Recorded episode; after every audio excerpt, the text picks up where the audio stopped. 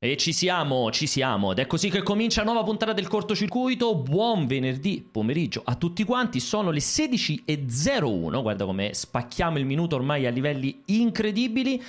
Allora, un buon pomeriggio ovviamente a tutta la chat, a tutti i moderatori, ma soprattutto ai, ai miei compagni di viaggio, uno splendido, anche un po' funerario Alessio Pianesani. Buon pomeriggio Alessio si dice funereo, cioè comunque l'italiano, non ti avventurare in territori perché per effettivamente funerario è l'urna, mi sa che è funeraria, mi sa. Quindi ci sta. Quindi ci sta. Quindi ci sta, sei un po' un'urna funeraria. Quindi buon pomeriggio anche a te Alessio e buon pomeriggio invece a te Francesco, sei sempre più simpatico e carino.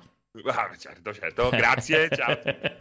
allora, allora, ovviamente anche un ringraziamento speciale al gruppo Telegram ufficiale di multiplayer. Tra l'altro sta arrivando ciu ciu Live Train, per cui un ringraziamento speciale al gruppo Telegram ufficiale. Ricordatevi ragazzi, basta che cercate multiplayer.it, trovate il gruppo Telegram che è l'unico modo che avete per fare le vostre domande audio che passeremo durante la puntata. Quindi, come sempre, lasciate là i vostri vocali, 30 secondi massimo, se sono 20 ancora meglio, belli, precisi, diretti, domande o commenti su, su Alessio. Ma oggi, ragazzi, oggi, oggi, non ve lo voglio neanche stare a dire, una puntata. Dire, no, no, lo voglio dire oggi una puntata che rasenta la perfezione. Quindi qui lo dico e qui lo nego. Andiamo subito a vedere il sommario. Due argomenti di discussione. Apriremo e partiremo con una sorta di monografia, una chiacchiera eh, riguardante Novis Games, che è una startup tutta italiana eh, che diciamo si focalizza il più possibile sul, sul concetto dell'inclusività nei videogiochi realizzando prodotti, un prodotto in particolare per ciechi e ipovedenti. Ne parleremo con Arianna Ortelli, che è la cofondatrice e attualmente la CEO, l'amministratrice delegata della società. E poi chiaramente continueremo però, perché finita questa chiacchiera, Parleremo ovviamente di quello che è successo ieri pomeriggio della tavola rotonda Xbox più Bethesda, eh, ovviamente perché? Perché ne sono uscite di tutti, è stata una tavola rotonda molto interessante, vogliamo cercare di discutere anche tra di noi se davvero eh, ci aspetta questo futuro di esclusive che stiamo immaginando, che tutti immaginiamo, che chissà chi immaginerà. Quindi questa qui è la partenza. Quindi insomma, cioè ragazzi, eh, di che vogliamo parlare? Ditemi qualcosa. Comunque, siamo live train, siamo inclusivi, siamo polemici. Cioè, eh, c'è tutto. Solo... Lancia, lancia, lancia. Allora, prima di lanciare, prima di lanciare, cioè, io lo ribadisco fino alla morte. Io spero che Vincenzo ci stia seguendo, ma che ci stia seguendo anche qualche politico. Io sto cercando anche di mettere in piedi di nuovo una puntata a sfondo politico, cioè. Ma a parte veramente, forse giusto un po' il Cerbero Podcast, ma chi è che riesce a unire competenza, professionalità, videogiochi, cinema? Porno, pornografia, tutto, tutto mescolato insieme, insulti, razzismo e contemporaneamente inclusività come noi. Nessuno fondamentalmente, noi abbiamo questa capacità sconvolgente, quindi di nuovo, forse anche un po' Omiatolla, avete, Siamo il vaso ragione. di Pandora, il vaso di Pandora però, di Twitch. Però senza numeri, a differenza di Omiatolla e Cerbero Podcast, noi abbiamo un grande malus, ovvero non abbiamo i numeri. Ma, ma, ne approfitto appunto di nuovo per salutare tutti quanti. Allora, Iniziamo, iniziamo assolutamente a bomba così dal nulla perché introduco così appena puntata, appena iniziata, introduco appunto la nostra ospite di quest'oggi. Dovremmo vederti tutti. Ciao Arianna, buon pomeriggio. Arianna ciao, Ortelli. Ciao Riba- ribadisco uh, fond- cofondatrice, fondatrice, cofondatrice e CEO di Novis Games. Allora, Arianna, benvenuta. Non la, benven- non la, se non la doveste vedere, potete, vuol dire che siete potenziali clienti di quello che sta per fare. Quindi... o se non la doveste vedere bene. Siete esatto, nel posto giusto. Siete al momento giusto, nel posto giusto. Allora, allora, sei arrivata in questa gabbia di matti? Assolutamente. Allora, io uh, inizio ovviamente per rompere il ghiaccio con la domanda cardine, anche perché ti spiego. Io chiaramente, come sempre, ho studiato. I miei due colleghi lì, Alessio e Francesco, non sanno assolutamente nulla nulla perché loro hanno sempre questo problema qui. Quindi. No, perché Dici... noi, scusami, siamo Vai. andati sul sito ufficiale della Novartis, adesso non mi ricordo come Novis, si chiama. Novis eh? Games. Novartis è quella. Eh, quella è la, la farmaceutica. esatto. e, e, non si capisce niente di quello che fate. Quindi ci sono quattro righe in croce e mi volete rubare la mail. Dimostrami, dammi una ragione perché io ti debba dare la mia mail. È perché lo facciamo apposta, no? Così poi ci intervistano, siamo apposta amici, no? Capito? È tutta, è tutta una strategia. No, eh, ragazzi, volentieri, allora vi racconto magari io al volo quello che facciamo sì, e poi sì, mi, mi tartassate di domande come è giusto che sia. E noi stiamo sviluppando una piattaforma di gaming accessibile. Che cosa vuol dire? Un modo di giocare che non passa attraverso il video. Quindi audio 3D spaziale, vibrazioni e abbiamo sviluppato un joystick che si connette al telefono e che ti permette quindi di giocare tramite audio e tatto come sensi primari. Quindi una serie appunto di giochi, uno store di giochi che è completamente accessibile per la prima volta a una persona ipovedente e non vedente. Senti che presentazione che ti ha fatto in un attimo, Ale. Cioè, proprio... studiato, ha studiato la ragazza. Di che vogliamo parlare? è lei, è lei. Eh, e allora, siete? come composto eh, esatto. il team? Allora, noi siamo in quattro, appunto io mi occupo della parte più aziendale, noiosa e anche di, di presentazione a queste interviste molto serie e composte a cui sono Esatto. solita partecipare. Eh, poi abbiamo Dario, che è il mio co-founder, che invece lui è serio, lui è ingegnere elettronico, si occupa dello sviluppo hardware e dell'integrazione proprio cross device perché è una piattaforma che permette di andare a giocare col nostro joystick, ma che potenzialmente permette di andare a giocare col telefono e con tantissimi altri device. Stiamo facendo l'integrazione con Alexa, tra l'altro. Figo. Poi abbiamo Alessandro, che è sviluppatore software e quindi si sta occupando di tutta la parte di piattaforma, sia piattaforma utente, quindi app con i giochi, con i contenuti, sia app sviluppatore, e qua vi faccio una piccola anticipazione, sarà possibile andare a creare contenuti per noi utilizzando i nostri, nostre SDK e le nostre API. E poi infine abbiamo Marco che si occupa di tutto quello che è sviluppo commerciale e rapporti con le associazioni, con gli utenti finali.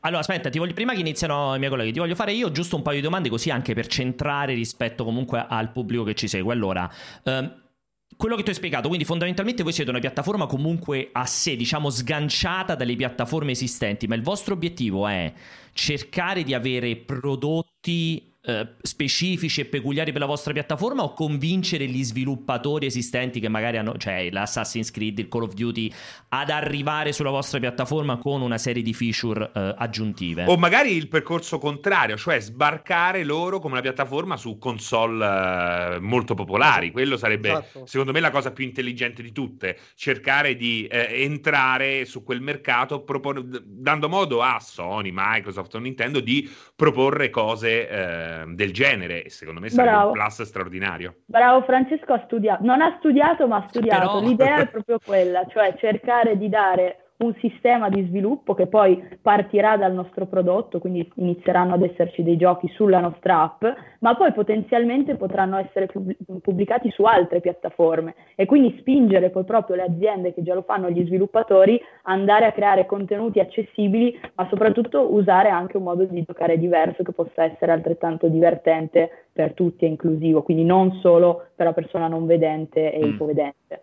Esatto, perché infatti eh, è figa anche questa qui che avete come comunque eh, obiettivo che cioè non è rinchiudere voi stessi all'interno della nicchia degli ipovedenti e ciechi che giustamente hanno necessità e bisogno di tutta una serie di attenzione e tutto quanto, però è ovvio che il concetto dell'inclusività passa dal fatto che mettere in, in com- cioè in combinazione, in collegamento, in- insieme proprio chi è ipovedente con chi invece eh, vede, vede correttamente e insieme possono giocare. Quindi è interessante anche questo obiettivo che cercate insomma di raggiungere. Eh, io ti volevo anche chiedere così, sempre di nuovo facendo un passo indietro, come, come- come ti è nata l'idea o come vi è nata l'idea? Cioè da dove è venuta fuori? Eh, cioè, come nasce proprio quando vi siete incontrati e così via? Comunque sempre figo C'hai il fratello cieco, fratello altarini. cieco. No, no, ne- nessun fratello cieco. Veramente? No, però immaginavo io invece una storia eh, in famiglia, magari una No, persona... no, allora, vabbè, abbiamo uno dei ragazzi ha un, un parente in realtà ipovedente, però in realtà noi siamo partiti da, da tutt'altro, ammetto, cioè eh, arriviamo sia io che il mio co-founder eh, da una realtà abbastanza sportiva vicino allo sport, cioè io eh, gioco a calcio da quando sono bambina e l'idea iniziale era di fare una tecnologia che permettesse di fare sport a distanza, quindi siamo Ah. partiti proprio da una cosa totalmente diversa. Eh, poi quando abbiamo iniziato a sviluppare con Dario questo device, questa console inizialmente era l'idea che permetteva di giocare senza schermo, eh, c'è, ci è venuta proprio la domanda naturale in realtà, cioè dal nulla ci siamo guardati e abbiamo detto ma come fa un, un cieco a giocare a videogioco? Cioè, ma esiste qualcosa di simile? E da lì, insomma, il progetto ci è un po' esploso in mano quando siamo andati a parlare con le associazioni di Torino, insomma, dove è nata la, la società, e abbiamo capito insomma la potenzialità di tutto quanto e siamo, siamo partiti a bomba con col progetto. Che tra l'altro eh. non ricordo il nome, scusami per Paolo, esiste vai, vai. un unico gioco diciamo ad alto budget di Nintendo per uh, Game Boy Advance se non sbaglio, che poteva essere giocato totalmente ad occhi chiusi, quindi era una specie di percorso sonoro molto bello. Eh, non so Pierpaolo se sto anticipando le cose, però mi, sarebbe, mm. mi piacerebbe da morire eh, capire ehm, qua, quale idee si nascondono dietro un paio di progetti in lavorazione, un paio di eh, software e soprattutto eh, naturalmente anche loro, eh, diciamo così, che non hanno nessun limite di vista,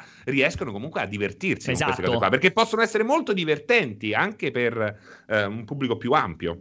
Esatto, mi hai, mi hai, preceduto, esatto. Eh, non è che le puoi interessa... fare tutte te. No, no, ma dici benissimo, cioè mi interessa anche capire, cioè, come visto che tu mi hai detto che giustamente il, il, team vero e proprio, il core team, comunque non è composto da ipovedenti o da ciechi, cioè come riuscite, cioè come lavorate, come interagite, che tipo di supporto avete anche dalle associazioni di categoria, perché immagino a parte non so se si dica associazione di categoria in questo caso, comunque le, dalle associazioni insomma di, che girano, che ruotano intorno appunto agli ipovedenti e così via, cioè che tipo di supporto vi danno, eh, perché comunque sono interessato anche a questa parte qui.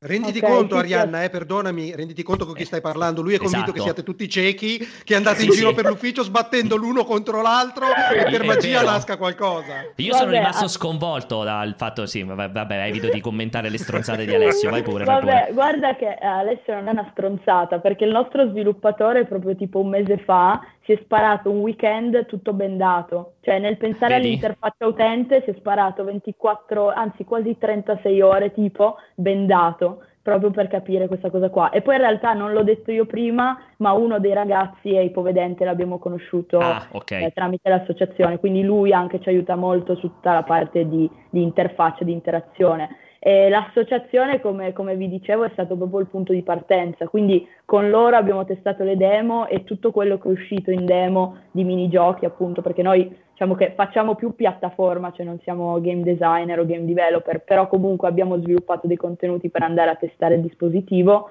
eh, è stato fatto proprio insieme alle due associazioni di Torino, la UIC e la APRI, quindi Unione Italiana Cechi e Associazione Pro Retinopatici Italiani. Quindi ci sono stati dei gruppi di ragazzi, in particolare il gruppo giovani della APRI, che eh, appunto si è prestata fin dall'inizio anche con appunto prototipi orribili, cioè veramente brutti, vi dirò la verità.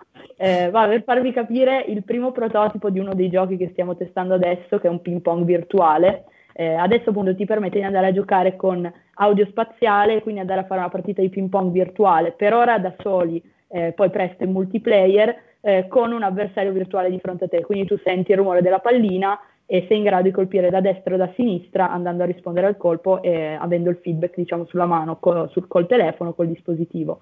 Il prototipo iniziale di questa cosa era una racchetta, adesso forse c'è un altro video in cui si vede, una racchetta da ping pong bruttissima, cioè vi parlo proprio dell'inizio, con una scheda Arduino appiccicata sopra, eh, suono stereofonico destra-sinistra e noi siamo riusciti a convincere tipo 50 persone a mettersi lì a giocare bendati con questa racchetta. Ipovedenti, ah no, bendati, ipovedenti, deve... Sì, ipovedenti, bendati e non vedenti ovviamente a, a provare questo e gioco. E il feedback? Ma... E il feedback è stato incredibile, nonostante, cioè, vi ripeto, fosse una mezza cagata all'inizio, se si può dire. Cioè, era Beh, però meglio una mezza cagata che niente assoluto. No, no, si, si è vista, stato, si è vista per un secondo la, la, racchetta di legno. Si è vista, eh, infatti, no, questo è stato, era tipo marzo 2018, quindi era proprio all'inizio di tutto. Senti, um, quanto c'è? Perché vedendo, allora si intravede appunto nei video, poi comunque di nuovo um, invito se volete andare a vedere appunto il sito di Novis Games, lo trovate immediatamente, cioè quanto c'è del Wiimote all'interno di quel primo prototipo? E tra l'altro ti volevo chiedere, non, credo che tu sia anche giocatrice perché mi sembra di averlo letto da qualche parte. Um, volevo chiederti questo, cioè vi siete in qualche modo ispirati appunto a quella che è stata un po' questa innovazione poi un po', un, po', un po', a metà che è stato il Wii, il Wiimote con il bowling, gli sport e così via o è una roba che avete completamente partorito voi cercando di non ispirarvi a nulla di esistente?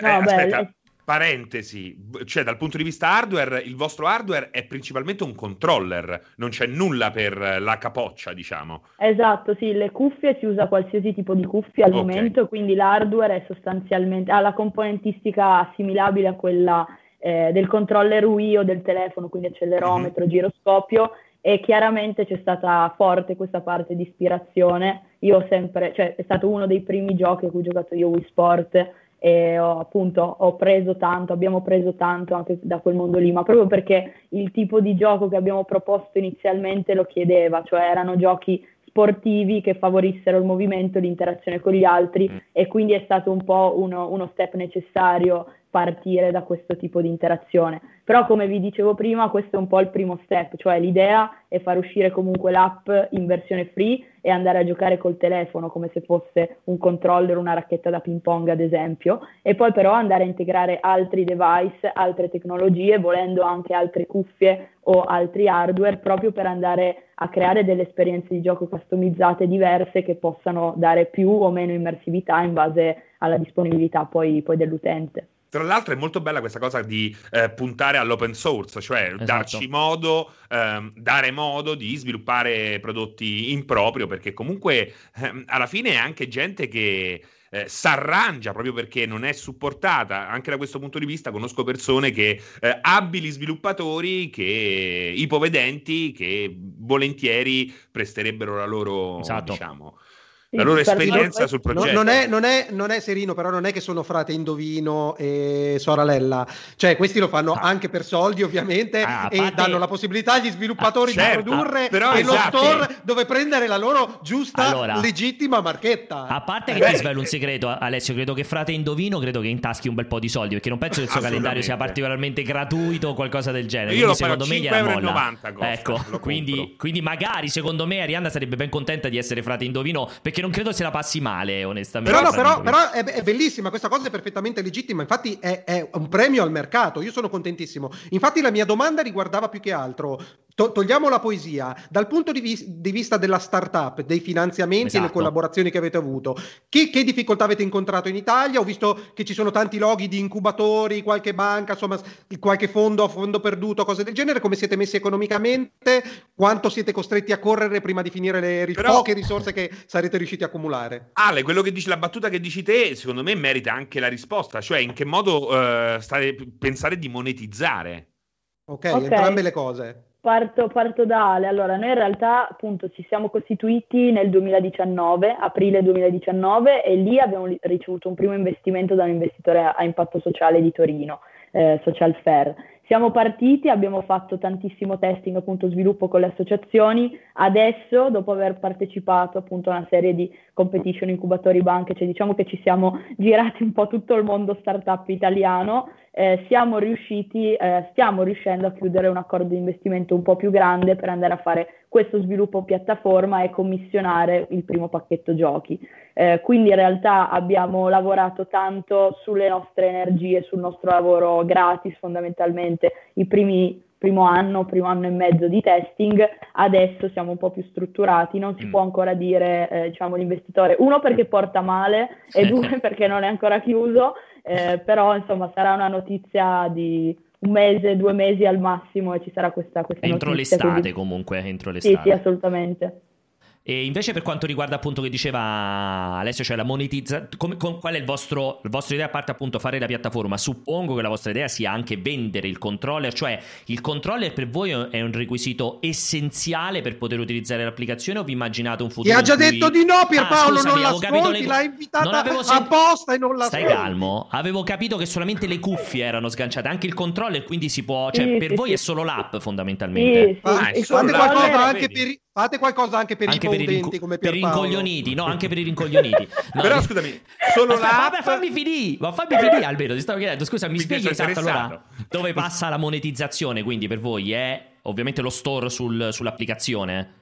Sì, eh, assolutamente, cioè l'applicazione uscirà in versione free, quindi all'inizio monetizzazione, advertising, acquisti in app, poi l'idea è gaming as a service tipo Netflix, quindi ci sarà un abbonamento alla piattaforma ah. per accedere a tutti i contenuti in revenue share con lo sviluppatore. Ah, e quindi figo. in questo modo qua facciamo crescere la piattaforma. L'hardware l'abbiamo utilizzato per capire, diciamo, il tipo di gioco e per capire il tipo di interazione, però in realtà è un po' uno showcase, un caso studio e lo andremo fondamentalmente a distribuire per questa prima produzione a scopo quasi di, di, marketing, diciamo, per far parlare di noi, però fondamentalmente ci saranno poi altri device e speriamo altre aziende che vorranno produrre hardware ad hoc per la nostra tecnologia o integrare quelli già esistenti. O Perché immagino comunque, scusami, scusami poi, perdonami, poi finisco Francesco, oppure o, d'altra parte per come le avete configurato immagino che lo stesso cellulare su cui fai girare esatto. l'app potrebbe tranquillamente essere il device. Esatto. L'ha già detto 30 volte Pierpaolo! no! Non l'ha detto no. che abbastanza chiaramente. Non l'ha detto molto chiaramente, glielo richiedo per avere la certezza. Avete anche, state sviluppando anche qualche cosa per il controllo della pressione dell'ira? Perché in caso su Alessio, quello lì con l'abbonamento sarebbe, sarebbe perfetto, perfetto, come abbonamento, perfetto. sarebbe ottimo. Vai, fate le domande, vai, scusate. Vai Francesco, vai pure. No, no, vai, vai Alessio. Allora, allora, l'app attualmente è prevista per il 2021, secondo lo streaming sito sito che ho potuto visitare. E il controller sarà già a disposizione al lancio dell'app o sarà un'acquisizione? Ma il controller è ma solo showcase! Detto! È solo uno showcase di macchine, ma sei cretino, l'ha appena detto là. Sei pure arrabbiato! Ma veramente tu non ascolti più no, Alessio, sei imbarazzante. No, no, però era legittima come domanda. Non era senso... legittima. no, no, è, gi- è giusta. Allora, ci sarà la versione free da fine giugno solo app che quindi ti permette di andare a giocare col telefono e poi noi selezioneremo 50, li chiamiamo ambassador, diciamo persone tra associazioni e persone, enti privati, così persone che potranno andare a giocare già con il nostro controller in ah. anteprima. Okay. Quindi, quelli quindi, non è una produzione di massa svilupp- ingegnerizzata e producete direttamente in Italia perché si sta parlando veramente di pochi pezzi. Sì, pochi pochi pezzi per ora. Poi andremo a capire se può aver senso fare una linea di business, però non è una cosa che a noi interessa l'hardware. Preferiamo trovare un partner hardware che possa poi andare lui a monetizzare, a strutturare, insomma. A prendersi il rischio, volete solo il beneficio, giustamente. Infatti, a proposito di benefici, avete già un'idea del target price dell'abbonamento? Ci state pensando, non, non ti vuoi sbottonare che magari perdi un euro abbonamento? Sì, no, no, mi abbottono, non lo dico. Ancora, Senti, poi sparo qualche, qualche, cavolata. Però io ti voglio fare proprio la domanda in merito al, alla questione alla Netflix, cioè questo discorso qui ad abbonamento. Come mai avete scelto questa opzione rispetto a... cioè fate lo store, poi chiunque, qualsiasi produ- publisher, sviluppatore può fare i giochi al prezzo che vuole e voi vi tenete una percentuale? Cioè perché prendersi il rischio di un abbonamento che poi immagino ci debbano essere tutta una serie di, di statistiche per poter poi ridistribuire i soldi che incassate. Cioè, eh, perché avete scelto per questa forma di, di, di monetizzazione? Sì, perdonami, aggiungo anche, aggiungo anche prima che rispondi, è come eventualmente redistribuirete la parte degli sviluppatori dato che c'è l'abbonamento perché è un tema molto importante che affrontiamo spesso anche sul Game Pass esatto. di Microsoft e non abbiamo una risposta e, e, soprattutto non avete paura che la forma d'abbonamento impedisca agli sviluppatori di investire molte risorse nello sviluppo di ehm, app particolarmente sofisticate perché la piccola app e la grande app avranno sempre lo stesso ritorno in termini percentuali. È così, cioè nel senso che comunque l'abbonamento lo prevediamo da 2022-2023. In una fase iniziale comunque ci sarà la possibilità di andare per noi o a commissionare il singolo contenuto se particolarmente interessante, quindi una volta che viene sviluppato sarà acquistato da Novis e pubblicato, ah, okay. ma vediamo l'abbonamento un po' come un'ottica in prospettiva di quello che potrà essere e ci piaceva l'idea di avere un abbonamento e uno store unico, diciamo, proprio per andare un po' a creare un ecosistema che in questo momento manca perché non esiste la console per i non vedenti, quindi il fatto di poter dare un ecosistema unico, completo di tanti contenuti stesso, sulla stessa app, insomma web app che sarà sullo stesso dispositivo. Questa era un po' la, la ragione principale. Poi in realtà eh, abbiamo raccontato una parte del prodotto, eh, il vero, cioè secondo me il vero obiettivo per noi è quello poi di andare a creare un ecosistema di sviluppo che possa essere indipendente dal nostro store. Quindi poi lo sviluppatore o l'azienda può andare a utilizzare il, l'ecosistema, l'SDK per creare prodotti ad hoc per l'utente ma fuori dal nostro store. Quindi partiamo dal gaming perché comunque eh, c'è una necessità di mercato ed è anche la nostra passione, quello da cui siamo partiti, però in realtà si possono fare tante altre cose con questa tecnologia a prescindere dal settore del gaming. Sto pensando appunto a riabilitazione, eh, education, ma anche eh, spostamenti, acquisti in app, cioè ci sono tantissime opportunità secondo me perché mancano proprio prodotti accessibili in questo senso. Quindi fondamentalmente partire dal gaming, però la vostra idea è creare comunque una risorsa che eventualmente chi vuole sviluppare boh, non lo so, un, un sistema per, per, andare in giro in metropolitana, comunque lo può sviluppare a partire dalla vostra risorsa, dal vostro SDK. Molto interessante. Assolutamente, come... utilizzare il software in licenza per andare a creare dei contenuti con noi o indipendentemente da noi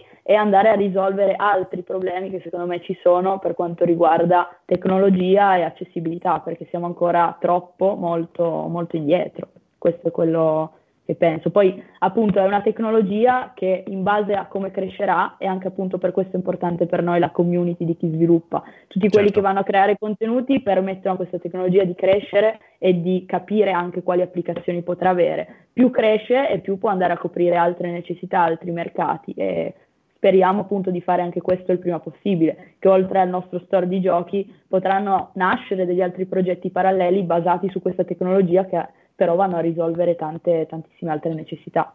Se, ehm, senti, sempre ancora ti faccio un'altra domanda. A livello di ehm, supporto, cioè al di fuori della componente, vabbè, ovviamente voi siete una startup italiana, eh, torinese, tra l'altro Torino, come dicevano anche bene in chat, ormai si, eh. si, si, configura sempre di più davvero come un nuovo polo tecnologico molto importante a livello italiano e molto figo. Secondo me, componente food e componente tecnologia, Torino ormai è veramente tantissimo da insegnare al resto d'Italia, veramente, città tra l'altro bellissima. A parte questo, questa digressione, ehm, quello che ti volevo chiedere è, a livello europeo o addirittura addirittura americano, non so, avete avuto qualche interesse, qualche partner, no, non dico indirettamente investitore, cioè c'è stata un po' di... avete visto magari qualche altra società come voi che nel resto del mondo si sta provando a specializzare in questo campo o, vi sentite, o siete magari un po' un unicum? Cioè siete pronti a vendere tutto alla prima che passa ah, americana e diventare miliardari? Esatto, esatto.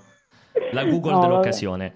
Noi, noi, speriamo il prima possibile di coinvolgere partner sia lato sviluppo software che sviluppo hardware fuori dall'Italia, ma anche per fare distribuzione del prodotto fuori. Eh, quindi già i contenuti che usciranno a giugno saranno in doppia lingua da subito e questo è anche il motivo per cui abbiamo scelto di fare un'app sostanzialmente. Certo. Già da fine aprile, comunque quando ci saranno i primi giochi, e i primi sviluppatori che ci lavoreranno sopra, si potrà fare del beta testing mentre l'app si sta ancora sviluppando, questa è una cosa figa. Allo stesso modo possiamo pensare, mentre stiamo andando a lanciare l'app qui, di trovare dei partner fuori dall'Italia che ci permettano di andare a creare contenuti per noi e distribuirli fuori, perché comunque il mercato è piccolo, è una nicchia, però è una necessità che secondo noi è ancora scoperta su tutti gli altri stati, quindi non parliamo solo di Europa ma anche America, Asia, comunque c'è bisogno di portare questo tipo di, di, innovazione secondo noi e dalle nostre ricerche non c'è un ecosistema di questo, di questo tipo.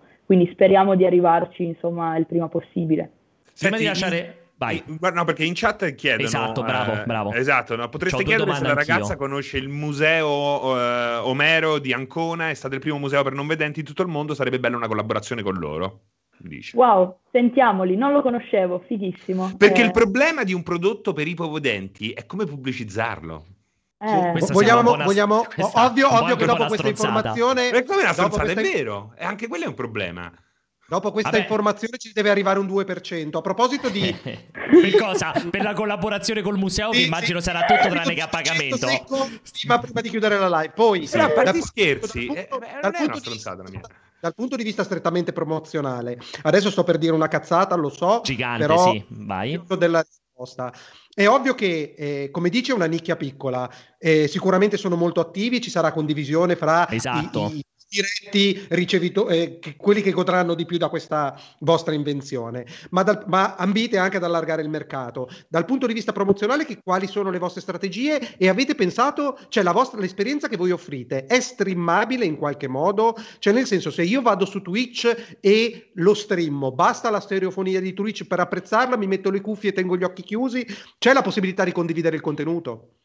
Ci stiamo lavorando proprio adesso perché diciamo che l'idea, al di là di questo primo go-to-market in Italia di quest'estate e poi settembre-ottobre lanciare un torneo potenzialmente streamabile, quindi seguibile ah, sì. da più persone, che possa mettere in comunicazione però non solo l'associazione ipovedente, non vedente o caregivers che sia, ma anche il giocatore classico. Cioè per me il sogno è lanciare il torneo con 5 pro gamer e i nostri 5 top dell'associazione e, e Alessio, e Alessio. E no, Alessio moderatore, moderatore. No, vabbè, guarda, no, è perché tu dici è impossibile che possa giocare. E invece, secondo me, fargli giocare una roba del genere in live ad Alessio, guarda che... Che potrebbe essere... Sì, sì. sì. Intanto ah, becchi cioè, over. Ovviamente, ovviamente, ce lo farai avere immediatamente quando ci sarà uno di quei 50 sarai tu Serino, eh? un prototipo. Io lo faccio, ma volentierissimo. Io no, queste no, esperienze io, io, conto su di voi, eh. Assolutamente, figurati. Ari- Arianna, no, a parte scherzi, siamo già al 4%. Io queste esperienze qua le ho provate tutte. tutte. Mi ricordo anche un gioco che ordinammo dall'America che dovevi giocare con dei sensori attaccati alle dita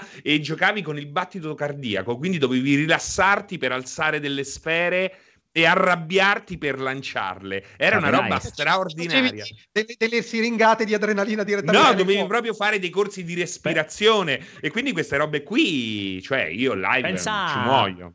Pensa Alessio, questo gioco c'era, c'era sto lancio dei palline che praticamente era inarrestabile proprio se con l'ira, se con la rabbia riusciva a lanciare. No, senti, allora ti volevo fare anche una domanda. Però questa è una bella idea, eh, poi oltretutto. Continuare in chat girare. Eh, sono tutti curiosi del, del, tuo percorso di studi, Arianna, nel senso, come sei arrivata, perché tu prima hai raccontato, insomma, vi siete, ti sei incontrata con il tuo co-founder, eccetera, eccetera.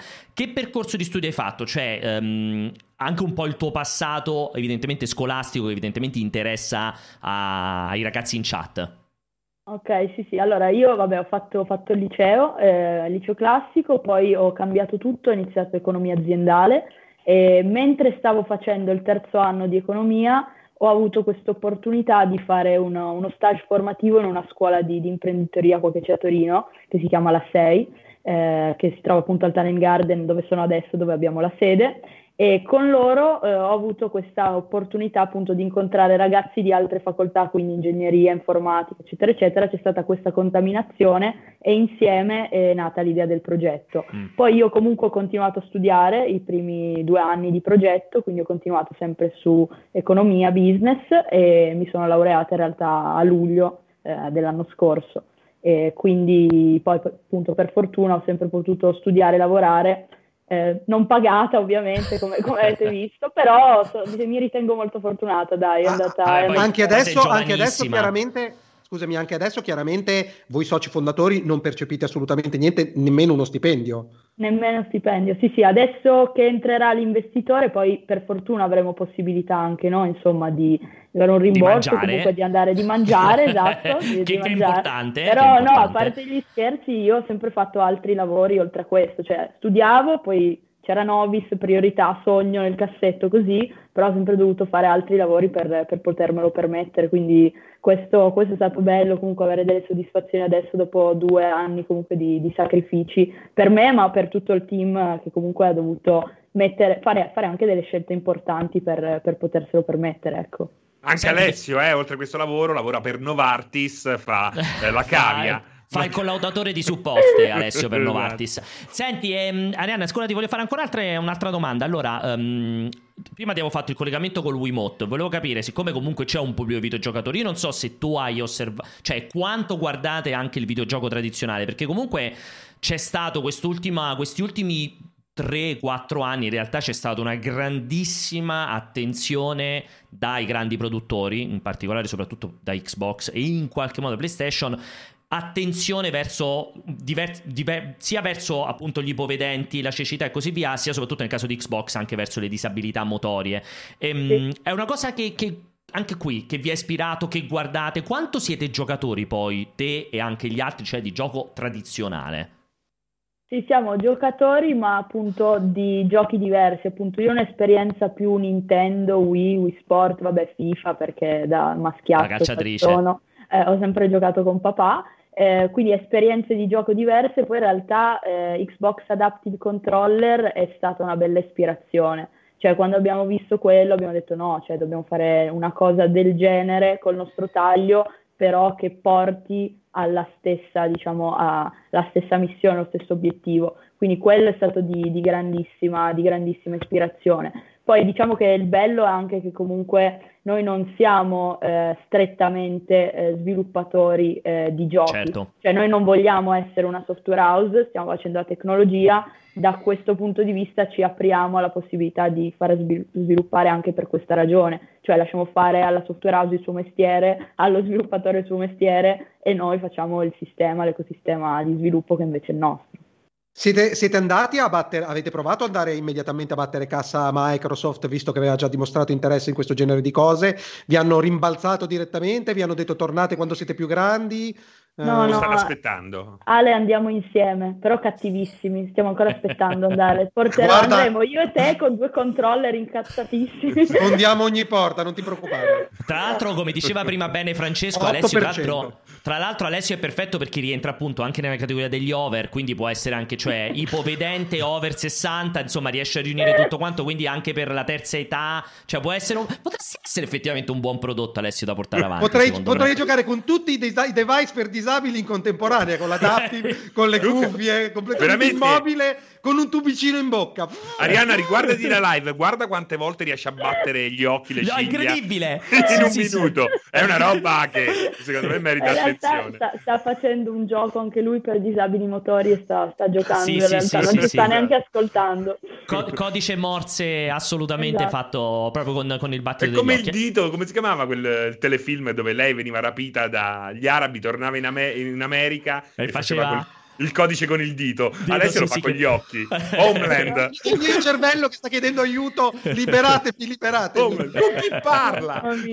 Avevo paura del black humor, ma direi che insomma andata No, vabbè, qui, eh? qui sì. figurati. Proprio senza problemi, proprio tranquillamente. Tra l'altro, allora, ti stavo dicendo, allora, prima um, abbiamo capito comunque che arriverà, ecco, probabilmente entro la prima metà dell'anno, insomma, entro l'estate arriverà a grandi linee anche appunto questa, questa applicazione che così riusciremo anche a provare a vedere. Mi hai detto farete una prima fase di beta testing, come funzionerà? Sarà chiuso proprio, cioè sarà invito o fate comunque sì. una roba... Sì, fate invito. Ci sarà, tra poco ci sarà la possibilità di iscriversi tramite il sito e i social come, sia come utente beta tester sia come sviluppatore. Poi andremo noi a selezionare in base appunto alle risposte, alle caratteristiche di chi insomma, risponderà a questa, questa, call to action, chi potrà andare a testare il prodotto e dall'altra parte a sviluppare i primi contenuti. Però l'idea è di allargare molto velocemente poi questa community, quindi speriamo di partire da 10-15 beta tester che in realtà già abbiamo, arrivare velocemente a avere 100-200 persone che possano cimentarsi nel testare l'app. Allo stesso modo anche sviluppatori. Sceglierete soltanto diglielo, i diglielo Pierpaolo anche... che se non... Eh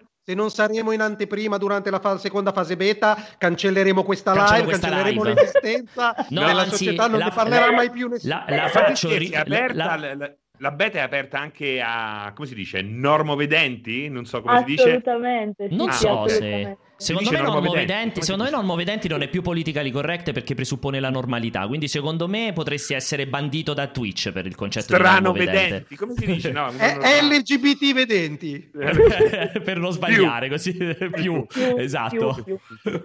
Senti, allora, uh, io ne approfitto per intanto per ringraziarti per la disponibilità. Veramente è stato un piacere enorme averti qui a fare due chiacchiere. Magari se ricapiterà con enorme piacere quando poi l'applicazione esce fuori, insomma, quando avete qualcosa di più, lo sai, tanto i contatti ce li hai, ne richiacchieriamo con grande piacere. Io ne approfitto per dire a tutti i ragazzi in chat eh, o chi rivedrà questa live, chiaramente che appunto se volete avere maggiori informazioni, eh, Novis Games, chiaramente se lo cercate su internet trovate immediatamente il sito ufficiale, al momento c'è questo form dove potete lasciare appunto l'indirizzo email in modo tale da essere contattati quando esce qualcosa, chiaramente sia Novis Games che eh, Arianna Ortelli eh, potete cercarli sia su Facebook che su Instagram, poi questo poi scegliete voi se siete come Alessio lo fate per stalking, se invece siete persone normali lo fate per informarvi sul prodotto, sul prodotto.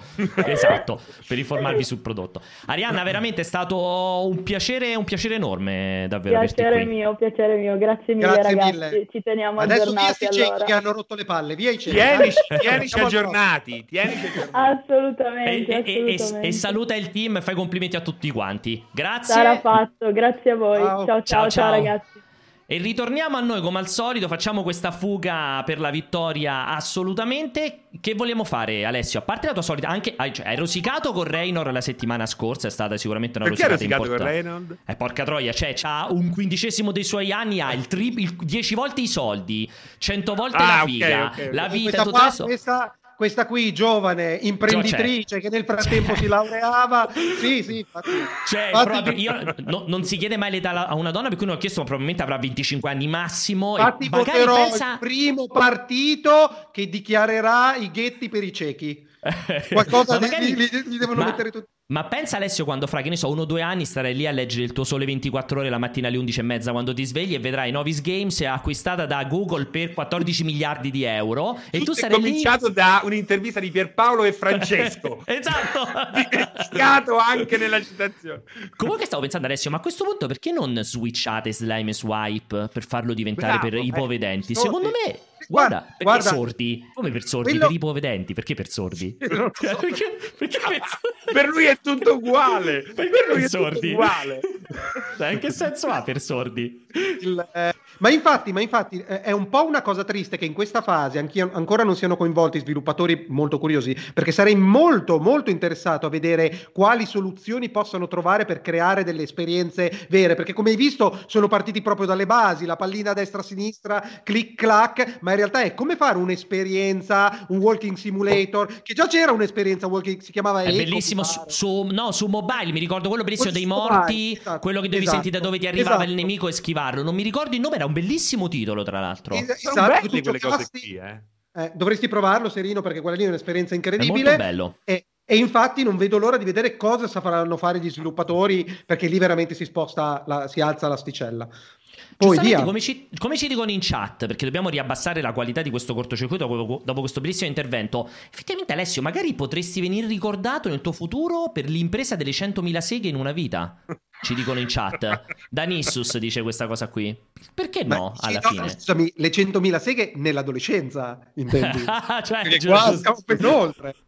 Allora, che faccio? Faccio un round up di domande, che ce ne sono tantissime? Sì, o... Vai, vai. Vado, vado, eh. Ciao ragazzi, sono Franco da Siurgus da Nigala. Oggi, come al solito, non ho un cazzo da dire e quindi cosa faccio? Mm, non, non, non lascio un vocale, lo lascio lo stesso. Me ne vado al mare, qui è zona bianca, quindi che cazzo, per una volta è bello stare in un'isola. Ciao a tutti, un abbraccio. Cosa è zanna bianca? Che cos'è Ma zanna bianca? Che isola di zanna bianca? bianca? No, ma che cazzo è? cane. Cioè, l'isola di zanna bianca, boh, vabbè, vado avanti, va. Minchia Alessio, sei il numero uno, ma dimmi la verità, ma qual è il segreto della tua bellezza? Hai un ritratto in soffitta che invecchia al posto tuo? No, Tanto ci dicono, ci dicono ingiustamente in chat che ha detto zona bianca, non zanna bianca. Per me ha detto zanna bianca, per me proprio. Ha detto chiaramente zanna bianca. Comunque, comunque, il mio ritratto di Dorian Gray ce l'avete qua di fianco ed è Pierpaolo Greco. Com- perché sto ringiovanendo però. No, no, ecco, non è alla rovescia, non è alla rovescia. Non l'ho capito. Non ce la fai, va bene, vai oltre. Japan86, buongiorno. Domanda per Alessio: hai mai pensato a fare un tuo canale Twitch in cui discuti di cinema o di videogiochi, magari un po' provandoli, un po' analizzando video su YouTube? Ti, è un qualcosa che ti interesserebbe fare? Ma sì, assolutamente già esiste, si chiama il Salottino, ogni tanto Bravo. ospito Pierpaolo e, um, e Umberto Moioli, sono i miei ospiti quasi, quasi, ogni volta, però tendenzialmente sì, quello è il mio regno. Ho fatto una live ieri sera molto informativa, non so se l'hai vista Pierpaolo. No, purtroppo no, non sapevo neanche che fossi andato live, non mi è arrivata neanche la notifica, ho visto di che hai fatto, di che hai parlato ieri. Dovresti recuperarla, a... dovresti recuperarla. ma poi senza dire niente a noi proprietari del canale. Andate a, recuper- andate a recuperare la live incredibile. di ieri sera. Ma perché chi, è il, chi sono i proprietari del Salottino? Io. Teoricamente, teoricamente, è Alessio il proprietario del salottino. Eh, eh.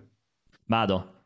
Ciao belli bimbi, ma una domanda, ma come mai secondo voi qui fra Phil Spencer, insomma, tutte queste dichiarazioni non ne fanno una dichiarazione chiara e concisa, ma sono tutte a interpretazioni, un po' di qui, un po' di là, cioè, qual è l'obiettivo? Questo ne parliamo dopo, direi, che tanto ci, arriviamo su, sulle Però dichiarazioni. Possiamo dargli una risposta? Cioè nel dargli una risposta, Alessio. Le comunicazioni aziendali non possono essere come Bravo. una chiacchiera al bar fra amici, cioè ci sono talmente tanti interessi, talmente tante cose Bravo. da bilanciare che assolutamente devi centellinare le parole e non essere mai completamente esaustivo, altrimenti ti, ti, togli margine di manovra nel caso tu avessi, po- possa aver preso una decisione non particolarmente ficcante. Ed è questa oh. la differenza dal classico, eh, dalla classica conferenza e tre, come sono diventate negli ultimi anni, che sono prevalentemente per il pubblico a casa. Invece un tempo erano molto più così, eh, lavoravano sui dettagli in questi casi veramente il diavolo si nasconde nei dettagli. Infatti la difficoltà sta nell'interpretare le parole di chi parla. Poi, non sì, tutti com- purtroppo sono dotati degli strumenti per interpretare a quanto pare. Esatto, confermiamo questa cosa qui. Tra l'altro aggiungiamo anche che chiaramente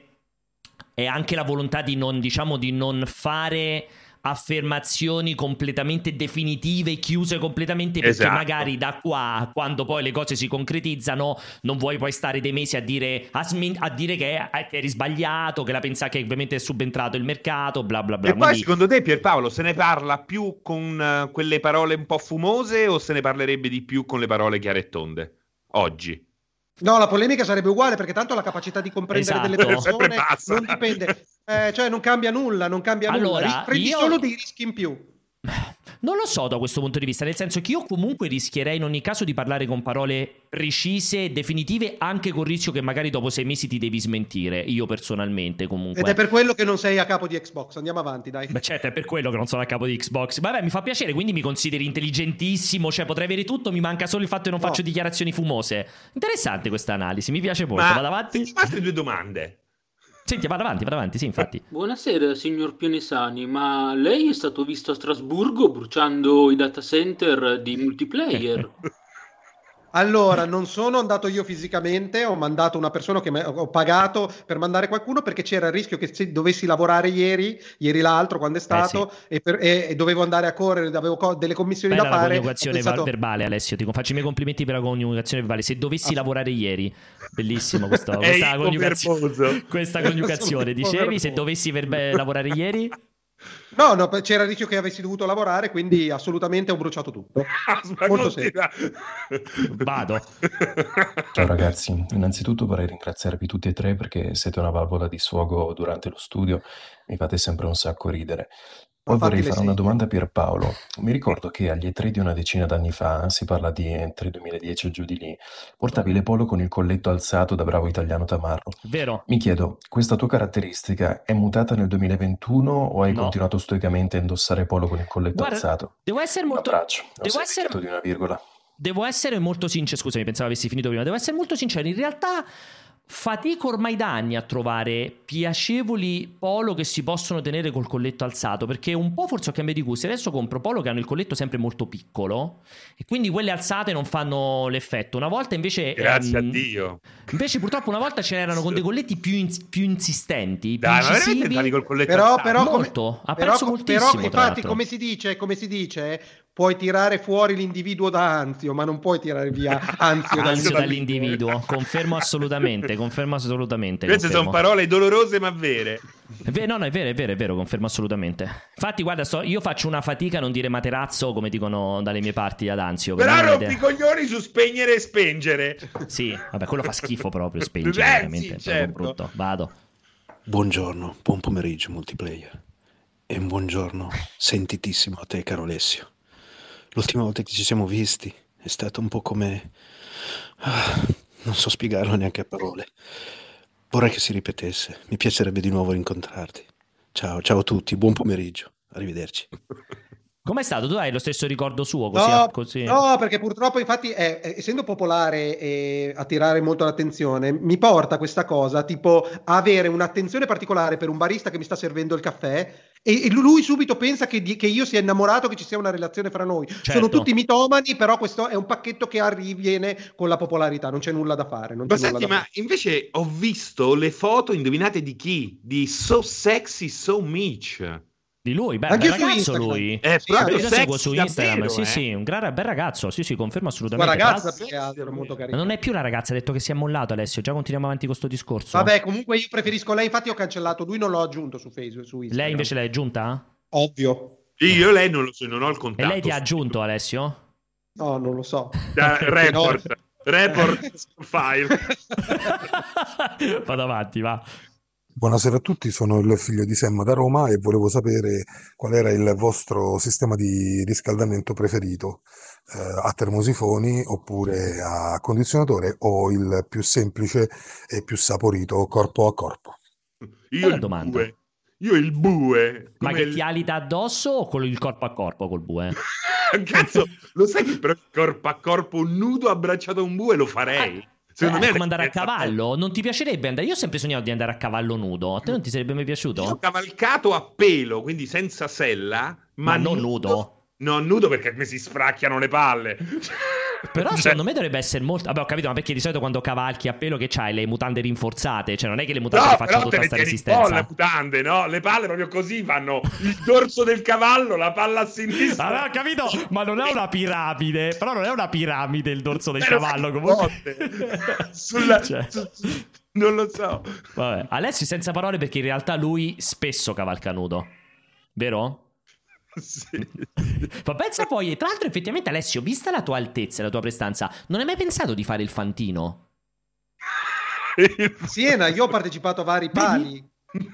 Ma quali pali? cioè, facevi il palo, tipo quando facevano i furti, facevi il palo, vado avanti, va.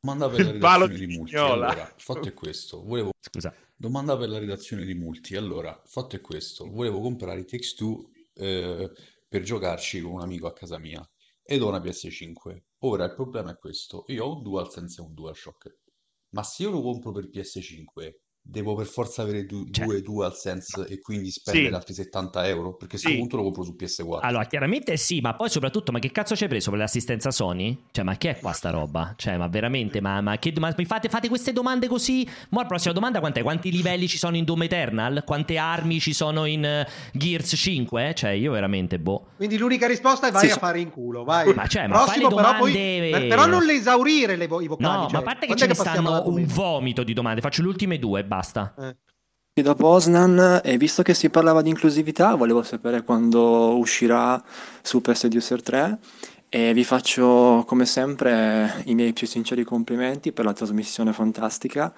e mando un bacio a Pierpaolo sulla testa, Grazie. a Pianesani sulla fronte e a Serino che è il mio preferito, un bacio in bocca. Mm. Vabbè. Visto che parlavi di So Sexy So Mitch, chiuderò comunque, con la domanda di So Sexy So Mitch. No, no, aspetta, però prima, prima, della domanda volevo semplicemente dire a quello che ho appena mandato a fare in culo che comunque può fare la sua domanda. C'è una rubrica dedicata che si chiama Multiplayer Risponde. Esatto. Tutte queste domande le dovete impacchettare e mandarle a Vincenzo al Multiplayer Risponde. È lì apposta per, oh. per informarsi su tutte queste minchiate. O al 16 bit di Francesco, anche al 16 bit di Francesco, potete Francesco, andare tranquillamente. Tra l'altro comunque Francesco però, ha già risposto. Al 16 bit ci devi mettere un po' di polemica, devi dire ma davvero devo comprare due DualSense da quella stronza di Sony? allora... allora Francesco risponde, va avanti l'ultima domanda. Buongiorno cara utenza del cortocircuito, su Sexy Sumic dallo studio di Every Eye con la nipote di Panesana e una domanda per quest'ultimo. Volevo sapere se le riprese di 60 anni vergine sono giunte al termine o in caso quanto dovremmo aspettare. Grazie. non lo sapevo che stavi a fare il seguito invece di Steve Carrell hanno invitato te, Ale? Sì, però, però, siccome ancora non ho raggiunto i 60 anni, manca poco, è un progetto come Linklater, no? Mi stanno seguendo con le telecamere per 20 anni e alla fine faranno il montaggio finale. Quindi, quindi, è un documentario alla fine diventa in qualche è modo. Un documentary, documentary. Ogni tanto devo dire, lo sceneggiamo un po'. È un po' romanzato, diciamo come quello sul megalodonte. Interessante, interessante questa cosa qui. Allora, cambiamo argomento ed entriamo, entriamo entriamo nella violenza, se siete d'accordo. Perché? Perché per l'appunto ieri c'è stata una tavola rotonda a cui um, non credevano in tantissimi. Questa tavola rotonda Xbox più Bethesda ha fatto un po' di dichiarazioni un po' un po' scivolose Microsoft, facciamo questo annuncio, poi non si era capito se c'era la live, poi all'ultimo secondo hanno annunciato questa tavola rotonda alle 19, poi aveva detto Aaron Greenberg, no vabbè ma non vi aspettate chissà che bombe, eh, noi chiaramente da bravissimi seguitori di tutto quello che riguarda il mercato, chiaramente abbiamo seguito questa live con Francesco insieme a Vincenzo e sono venute fuori comunque a parte è venuto fuori un bello show ma magari avessero fatto così gli eventi quelli dell'anno scorso tra, esatto. cioè co- così, costru- così leccati perfetto con i contributi video diretti al punto senza pause morte senza niente e sono venute fuori anche un pochino di, di informazioni insomma che frizzanti frizzanti e goduriose quindi la primissima, la primissima che è quella che ha, ha acceso moltissimo gli animi e con cui ha aperto tra l'altro P-Times proprio durante, eh, durante questa presentazione eh, riguarda chiaramente il concetto delle esclusive. Perché eh, ricordiamoci tutti che nel momento in cui eh, Microsoft ha comprato Bethesda ormai a, a, a, settembre, insomma ormai diversi mesi fa, eh, c'era stata appunto questa dichiarazione, cioè era partito un po' il tam tam su ma che succederà? Ci possiamo aspettare tutti i prossimi giochi esclusivi o meno? E, e, diciamo Microsoft non aveva mai risposto in modo chiaro. Adesso è sobentrato Phil Spencer, dove la risposta diretta.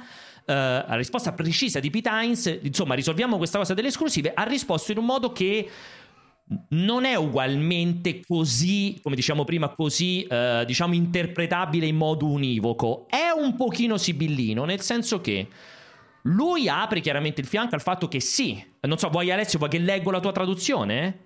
Per, eh, Assolutamente, per, leggi le testuali parole perché dobbiamo analizzare esattamente quello che ha detto Esatto. per evitare fraintendimenti. È ovvio che c'è un'interpretazione del significato, ma il significante almeno lo, diamo per, lo vogliamo dare per Queste, scontato. queste sono le parole di Phil Spencer con cui poi inizieremo a discutere. Cercherò di essere il più chiaro possibile. Di certo non posso stare qui ad affermare che ogni titolo Bethesda sarà un'esclusiva, perché sappiamo tutti che ciò non corrisponde a realtà. Punto. sono- E qui punto. iniziano i distinguo. Esatto. Ci sono Vai. obblighi contrattuali che devono essere onorati. Ci sono giochi che, con- che esistono su altre piattaforme e che continueremo a supportare su quelle stesse piattaforme cui appartengono. E qui siamo ancora in preda così ai fumi, non è chiaro, ma diventa più chiaro successivamente. Esatto. Vai, vai, E- esistono poi le community di giocatori. Amiamo quelle community e continueremo ad investire su di loro. E anche in futuro potranno esserci nuovi accordi o retaggi degli stessi che possano coinvolgere altre piattaforme e che continueremo a rispettare.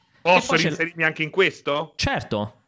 E qui naturalmente community utilizzato in questo contesto non è riferito ai fan, come potrebbe essere riferito in altri contesti. Si parla di community attive, quindi remunerative. Chiaramente sta parlando di Elder Scrolls Online e di Fallout 76, di questi giochi qua, mi pare. Aggiungo anche che qui la traduzione è a- ad opera di Alessio, a me non mi trova concorde su alcuni passi perché tra l'altro lui parla, eh, Phil Spencer parla in modo effettivo di legacy, che per me non è direttamente interpretabile come community o meno, ma per me sta anche a significare, qui però appunto diventa un'interpretazione, Della cultura IP aziendale. tu? No, eh, proprietà intellettuali o brand che per diciamo eredità, per legacy sono collegate ad alcune piattaforme, quindi in quanto tali è probabile diventi automatico, diventi naturale che continuino a uscire su quelle piattaforme. Tipo Elder sono Scrolls su tutte le piattaforme? Beh, Elder Scrolls non è legato. Non è a legato a una piattaforma in modo specifico. Noi non Eh. possiamo sapere quante IP hanno, però anche un po' più vecchiotte all'interno dentro Bethesda, che magari potrebbero far ritirare fuori e che magari potrebbero continuare a mantenere su alcune piattaforme. Guarda, No- non è un caso, secondo me, che lui parla,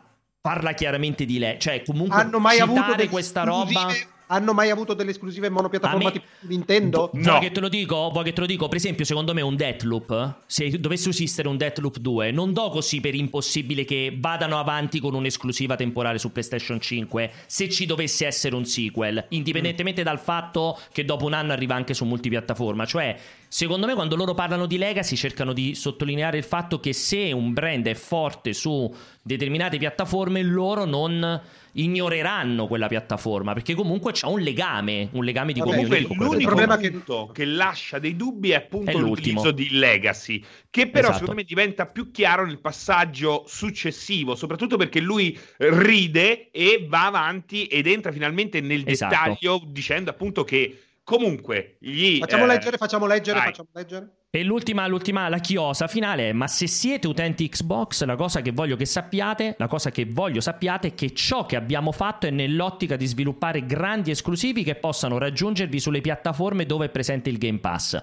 Questo è il nostro obiettivo, questa è la base di questa acquisizione, questa è la ragione ultima della partnership che andremo a costruire e la potenza creativa che saremo capaci di offrire al mercato per i nostri clienti sarà la migliore di sempre nella storia di Xbox.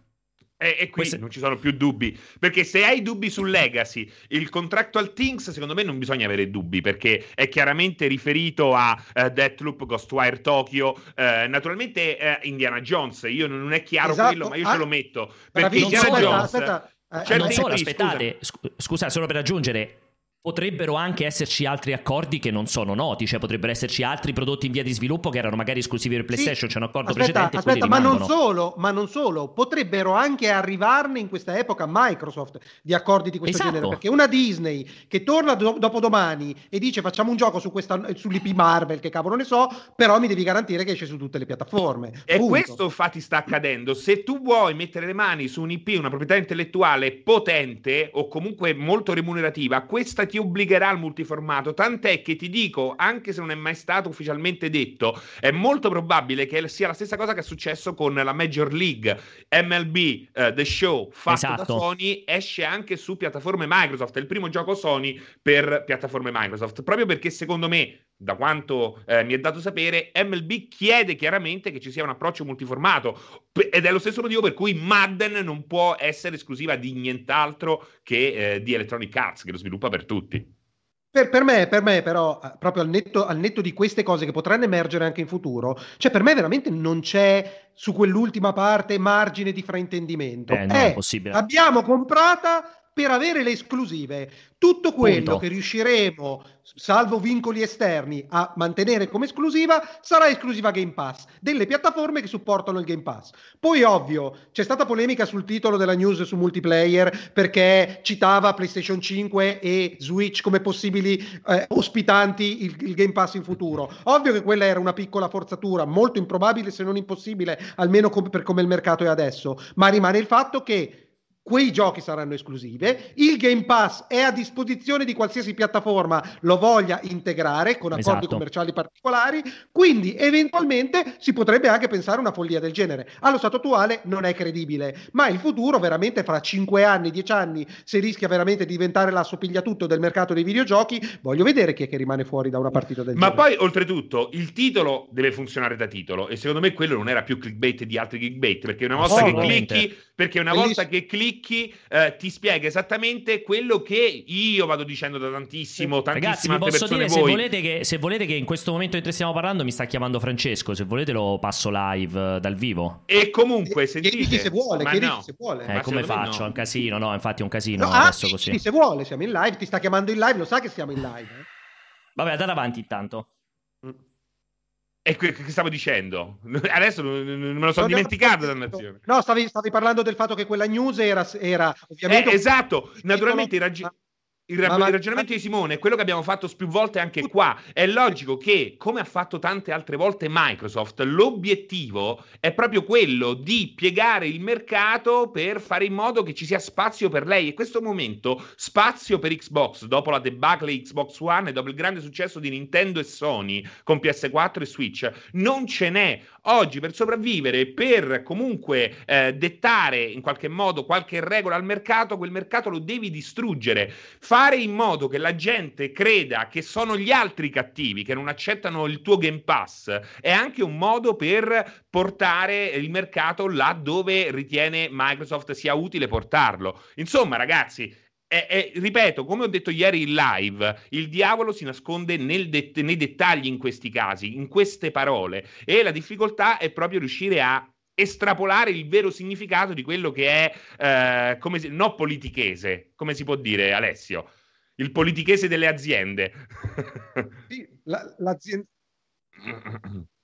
Esatto. Di comunicare. Il modo di comunicare. Di comunicare. Ma infatti, esatto. ma infatti vorrei anche ehm, spezzare, vorrei anche dire che la prova di quello che a noi sembra evidente, ma che per qualcuno sembra eh, così eh, un po' confuso, la prova l'avremo solo sul lungo, lunghissimo periodo. Perché, per esempio, non vengano a dirci il prossimo titolo che viene annunciato di Bethesda, che sarà multipiattaforma, magari, che quella è la dimostrazione che le parole di Phil Spencer non corrispondevano. No, no esatto. perché già ci sono dei progetti in cantiere all'interno di Bethesda non annunciati o robe del genere che avranno dei vincoli di qualche tipo che non conosciamo. La questione è quando veramente, per esempio, il The Elder Scroll 7 mm-hmm. non sarà esclusiva Bethesda, effettivamente si potrà mettere in discussione eh, questo punto di vista. Ma allo stato sarà attuale esclusiva non ci Xbox. Sono... Non sì, sarà non esclusiva sarà Xbox. Xbox. No, che poi esatto. è bello perché loro hanno proprio scelto la parola in modo da legare queste, poss- queste esclusive vere e proprie a Game Pass, non a Xbox. E quella è la cosa più paracula e più figa che poteva fare Phil Spencer. Perché, eh, eh, però, sì, aspo- è, è una scelta lo- vol- perché il baricentro l'ha spostato in, in, in quella parte lì. Ah. È ovvio che tutti, cioè qualcuno anche addirittura è andato oltre quello che eh, rilevi tu, Francesco. Ha cominciato a pensare che i giochi saranno esclusivi del Game Pass, che è follia no, pura.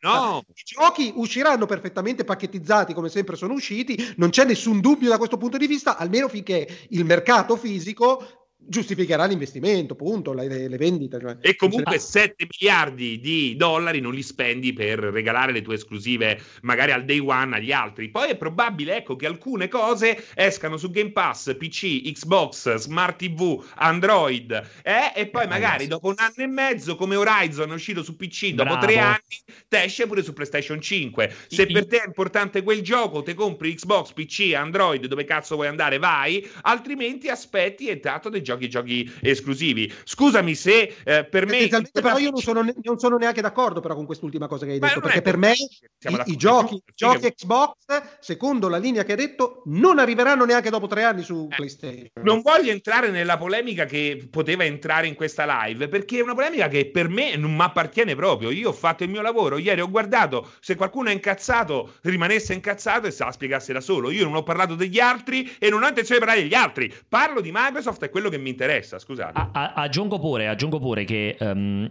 Comunque ricordiamoci che ci sono state diverse interviste a Phil Spencer in cui, perché io la penso un pochettino, allora non, non, trovo così impossibile quello che dice Francesco sulla disponibilità di alcuni titoli anche su altre piattaforme, esattamente come ha fatto per Ori, Cuphead, eccetera, eccetera. Um, aggiungo anche un altro elemento. Uh, Phil Spencer in più di un'occasione ha sottolineato come lui abbia parlato con gli altri produttori di console per cercare di portare il Game Pass. Cioè, è un dialogo che lui dice di aver avuto.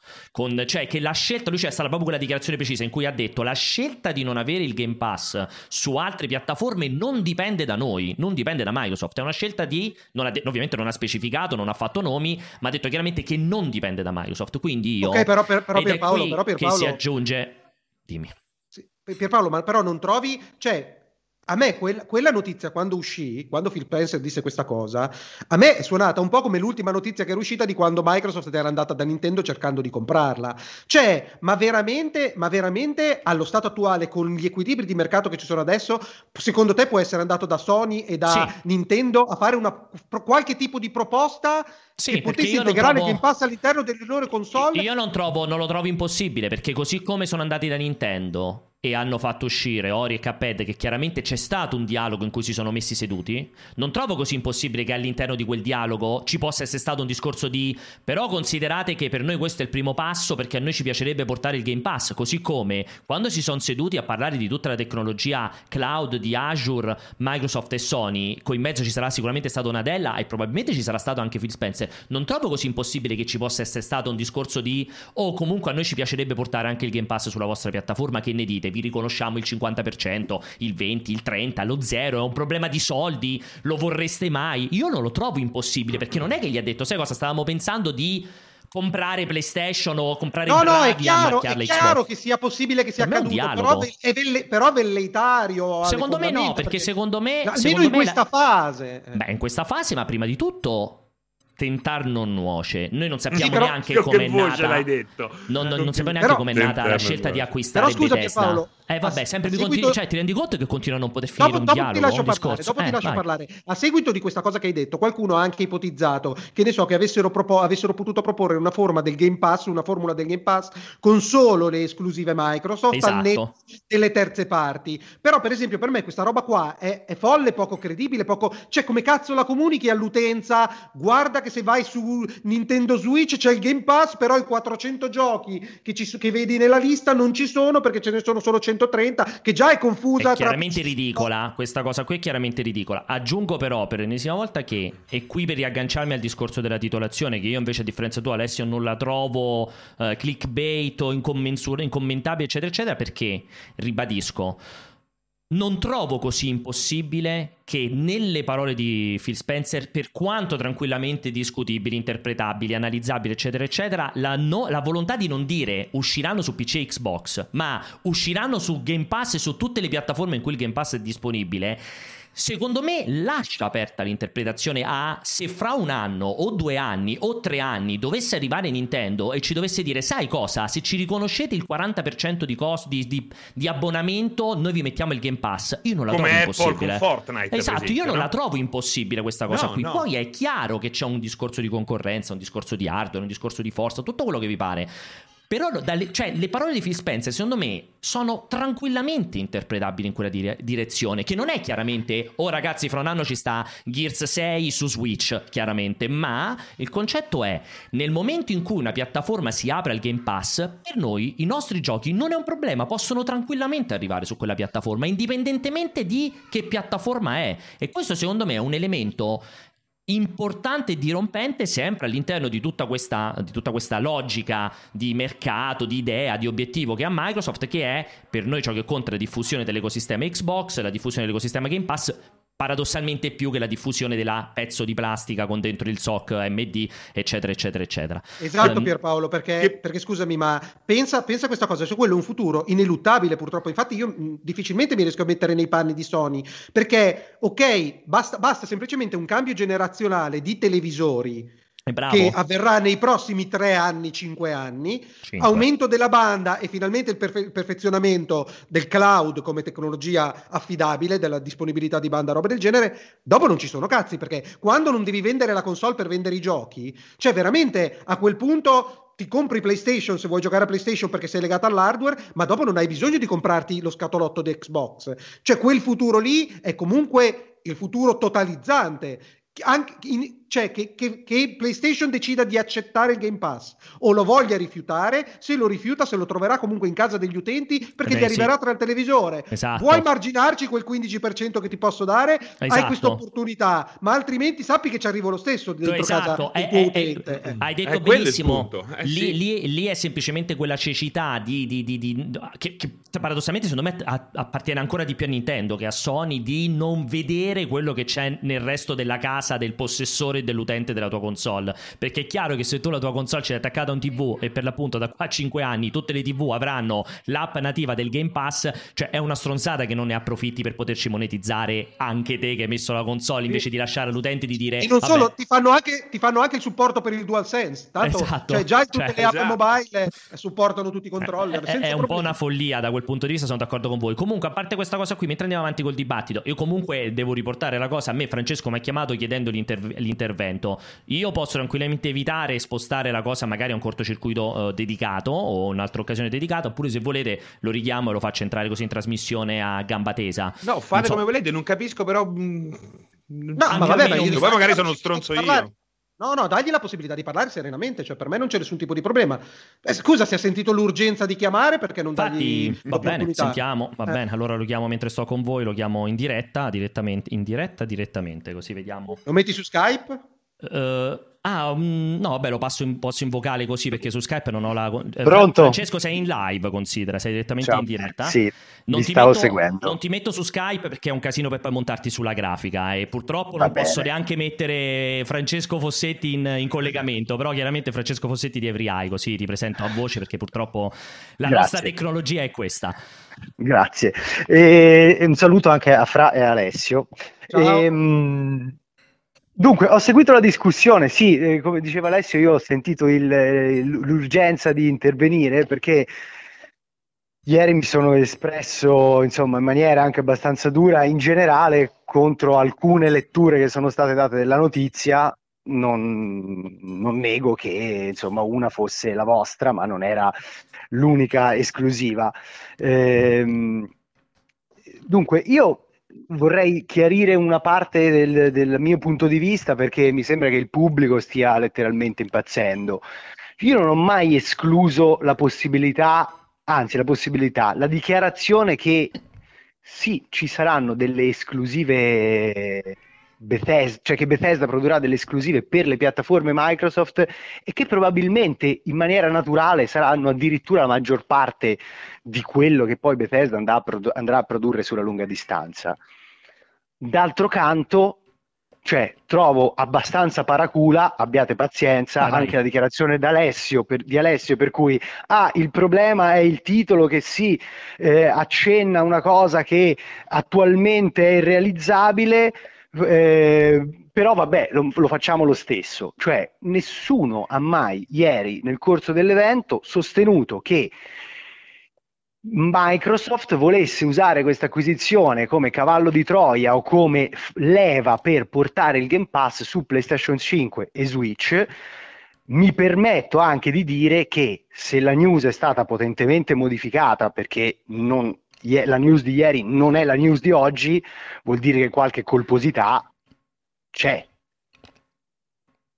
Io non, non, so cosa aggiungere, nel senso che io della notizia modificata non so nulla né sono andato a indagare, quindi direi solamente delle cazzate in proposito, quindi evito di aggiungere proposito. Non so Alessio se volevi rispondere alla questione, io l'ho detto il mio punto di vista per me, né quella di ieri sera né quella di stamattina era una notizia colpevole, travisabile o mh, mala sanità mala giornalismo. Lo sai come la penso, Francesca, da questo punto di vista? Nel senso che io paradossalmente nelle parole, l'ho detto prima, cioè in modo molto candido, io nelle parole di Phil Spencer vedo l'ipotesi che il Game Pass possa arrivare sulle altre console. Poi chiaramente un titolo, questo mi sembra scontato, ma il titolo non è è ufficiale, il Game Pass domani arriva su PS5 e Switch. Allora io su quello essere... ci ho giocato io sul eh, post di Facebook io d'annuncio con, della... Con quel discorso potrei live. essere assolutamente d'accordo con te, Fra, però su come è fatta n- non mi sento così... Cioè non sento multiplayer così yeah. promotore di questa cosa.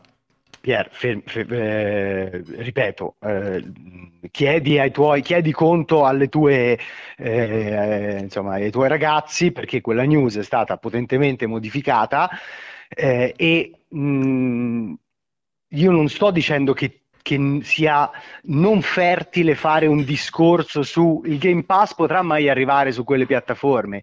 Certo che lo puoi fare questo discorso, è bellissimo il discorso che state facendo e che state facendo con Alessio e con Francesco e l'abbiamo fatto anche noi, ma nel momento in cui dai una notizia e riporti le parole di Phil Spencer, mi dispiace, ma quell'accenno lì all'arrivo del Game Pass su PlayStation 5 e su Switch non c'è minimamente neanche in lontananza. E non, ripeto, alcuni dei vostri utenti sono, hanno, hanno intuito che Microsoft avesse fatto una proposta e che Sony e Nintendo potessero o non potessero accettare avevano intuito come Alessio diceva però scusami Francesco scusami Francesco io non è che mi esclusive Game Pass che non vengono vendute su piattaforme Microsoft in altra ma maniera io non posso preoccuparmi fermo, di quello fermo, che capiscono Francesco. i singoli utenti. Serino eh, Serino Serino aspetta, non ti Serino, sente. Serino non ti può non sentire ti Francesco. Purtroppo è una, una, conversazione un po' a senso unico perché per come è messo qui in piedi io posso far sentire Francesco ma Francesco eh, non può sentire voi altri. Eh, no, te lo dicevo fra perché mh, c'era Serino che ti provava a rispondere ma chiaramente tu non lo sentivi per quello ti avevo detto ah, mettilo su eh, Skype. Allora, il discorso, il discorso, è semplice, fra qui... Eh, poi purtroppo essendo anche una conversazione monodimensionale fra me e te non vorrei neanche rompere il cazzo troppo a chi segue. Allora, no, infatti sì. No, sì, te lo dico molto... credevo, credevo di essere, diciamo... Eh, è, mm, è cioè, il, di arrivare anche a loro. È il motivo per cui ti avevo detto quando ti ho risposto è un po' un casino, solamente certo, per quello. Certo, no, è certo. che quello, no, che no, rispondo, vabbè, allora. quello che ti rispondo è semplicemente molto lineare. Um, cioè, c'è una notizia con un titolo e con un corpo testo. Il fatto che la gente possa presupporre, possa immaginare o possa considerare una serie di cose, sai meglio di me che non passa dalla titolazione e dalla notizia. Come me scrivi da una vita e sai che persino le recensioni di 50.000 caratteri vengono utilizzate convinte che tu hai detto un'altra roba rispetto a quello che hai scritto. Assolutamente. Quindi, quindi non mi sento colpevole su quel fronte lì. Dopodiché, no, no, fermo però, me... fermo però. Ci sono delle parole che non sono mal interpretabili, cioè... Eh i giochi Bethesda arrivano su PlayStation 5 solo se Sony accetta il Game Pass, cioè io non credo che ci sia tanto da, cioè che la colpa della mala interpretazione sia del pubblico. Le parole sono queste. Allora, ti dico. Però è un fatto quello, per, diglielo però, che è un fatto. Eh, però il discorso, il discorso è che ad oggi però è un fatto, nel senso che non, è, non, ho né ragione io né hai ragione te, perché ad oggi non è che abbiamo una conferma di questa cosa che stai dicendo te, come non abbiamo una conferma di questa cosa che sto dicendo io. Cioè, no, no, tu, io sto cioè... dicendo che Phil Spencer non ha detto questa cosa, cioè è molto semplice. Ti sto dicendo, eh, credo, me... credo, che sia una cosa ma non opinabile. non era un virgolettato, ma, ma infa- infatti, non era un virgolettato. Le regole del giornalismo questo, che tanto cioè... uh, ama insegnare in giro sono queste. È, apriva un discorso che veniva non poi eh, so, uh, descritto fra. nel dettaglio dopo. Esatto, uh, il discorso è ricordiamoci sempre, Francesco, che comunque la notizia, anche ieri come è andata online, non c'erano virgolettati, non c'era eh, Phil Spencer ha detto questo, era una notizia con un titolo e un testo. Cioè questo è il dato di fatto per quello che mi riguarda. Poi, di nuovo, secondo me tu hai tutti gli strumenti e soprattutto una forza mh, di voce tramite FreeEye, tramite te stesso, eh, per poter, come dire, non, non neanche smentire perché non c'è nessun bisogno, per poter raccontare quello che è successo ieri sera, esattamente come noi, io credo che il dramma si sia creato semplicemente perché e sai che io sono uno a cui proprio veramente non frega un cazzo, sai quante volte ci siamo sentiti in proposito fra dal fatto che avete preso la cosa come se voi doveste fare la crociata contro il giornalismo sbagliato italiano, cioè sempre il suo discorso, c'è il male e poi c'è il bene che è parte delle vostre dichiarazioni, della live di stamattina, cioè del che noi abbiamo fatto un lavoro di merda, bla bla. Secondo me sta roba è un po' inutile, nel senso che potete fare il vostro lavoro, noi possiamo fare il nostro, noi non andiamo in giro a dire però cazzo avete scritto una notizia di merda perché non ce ne può fregare di, mer- di, meno, così come noi siamo convinti di non aver scritto una notizia di merda. Dopodiché, cioè, se ne, può, se ne può anche chiacchierare con enorme piacere e affrontare l'argomento. Per te non è così quello che ha detto? Fantastico, per me ci facciamo sopra un cortocircuito, io, te, gli altri, in cui discutiamo del fatto che per te il futuro è che tutti i giochi usciranno anche su multipiattaforma o che potranno non passare Ma non ho detto Pass. questo, no, ma infatti, non, ho de- non, ho detto assolutamente infatti, questo. Per favore, dire... non fare come, le, come no, la notizia che mi metti in bocca delle no, cose, per favore. Dicendo, potremmo fare un dialogo in cui tu hai una visione del futuro dei giochi Bethesda che può essere differente dalla nostra, ma le parole di Phil Spencer non sono state né Ok, da oggi in avanti usciranno tutti i giochi anche sulle altre piattaforme, né da oggi in avanti usciranno i giochi solo su Xbox. E da oggi in avanti, se vuoi avere i giochi Bethesda, devi avere il Game Pass sulla tua piattaforma. Questa è la dichiarazione. Poi, interpretabile in un modo o nell'altro, ma questa è la dichiarazione. Per te non ci sono i del caso per te non ci sono le valutazioni, non ci sono, come dire, le, la possibilità di vedere un futuro in cui PS5 per averci i giochi Xbox deve avere il Game Pass per chi ha scritto la notizia, non mi ricordo se era Simone o, o Nicola, Tagliaferri. Lui, Tagliaferri, Simone Tagliaferri, per lui invece è passata lì. Cioè... Pier, io non so che cosa dirti, a me sembra paradossale che tu, paradossale che tu in, eh, dica che le dichiarazioni sono state quelle quando... fattivamente non sono state quelle una volta tradotte. Per il resto, io non è che eh, entro con costanza nel merito della vostra linea editoriale, me ne sto anche zitto, però se una volta reputo che non solo voi, eh, ho parlato di testate perché ripeto, non siate state solo voi, abbiano, eh, cioè che delle testate abbiano fatto un salto interpretativo che è eh, dannoso per il pubblico e per eh, l'informazione videoludica, sarò padrone di dirlo. Eh, ma, cioè, ma, io, ma, io, infatti, ma scusami, infatti non siamo venuti venuto, a dire sono niente venuto nessuno, io da te, ti ho chiamato e ti ho detto Francesco non mi piace l'uscita che hai fatto. No? Adesso dillo sinceramente, hai sentito un singolo no, no. messaggio da parte mia? Mi hai No, chiamato, no, io ti ho risposto, ti sto dando Certo, tutto lo spazio che vuoi certo. con una tranquillità enorme. Cioè, Assolutamente. Comunque sono gli unici che non hanno dato una tranquillo. notizia così. D'altro perché canto mi è sembrato, ascoltandovi, che eh, soprattutto eh, Francesco e, Pierpa- e, Ah, sì, e Alessio eh, lasciassero intendere che io ho detto ah mh, allora no- non è vero che ci saranno delle esclusive perché io non ho assolutamente detto quello lì anzi Ok. sono il primo a dire che è evidente che dopo un'acquisizione del genere la maggior esclusive. parte dei titoli saranno esclusivi, ma è proprio lampante e palese. Quello che dico io è che quando lui parla di piattaforme al plurale, parla di smart TV, parla di eh, app- cioè, Quella è la sua opinione, mh, però. Secondo so, me, ragazzi, sempre- però so, questa questa cosa di- qui non mi sembra mi Sembra sembra di nuovo, poi, poi tagliamo perché sembra veramente che stiamo a fare la chiacchierata io e te con tutto il piacere del mondo, sia voglio essere chiaro. No, eh, può pagare e comprare No. uno spazio Dice- pubblicitario su Dai, multiplayer. coglione. No, dicevo un'altra cosa, cioè compra un banner. È comunque, è comunque una tua valu- cioè è sempre di nuovo una tua opinione che lui intendesse le smart TV, che è valida quanto la nostra opinione che lui intendesse PlayStation 5 però.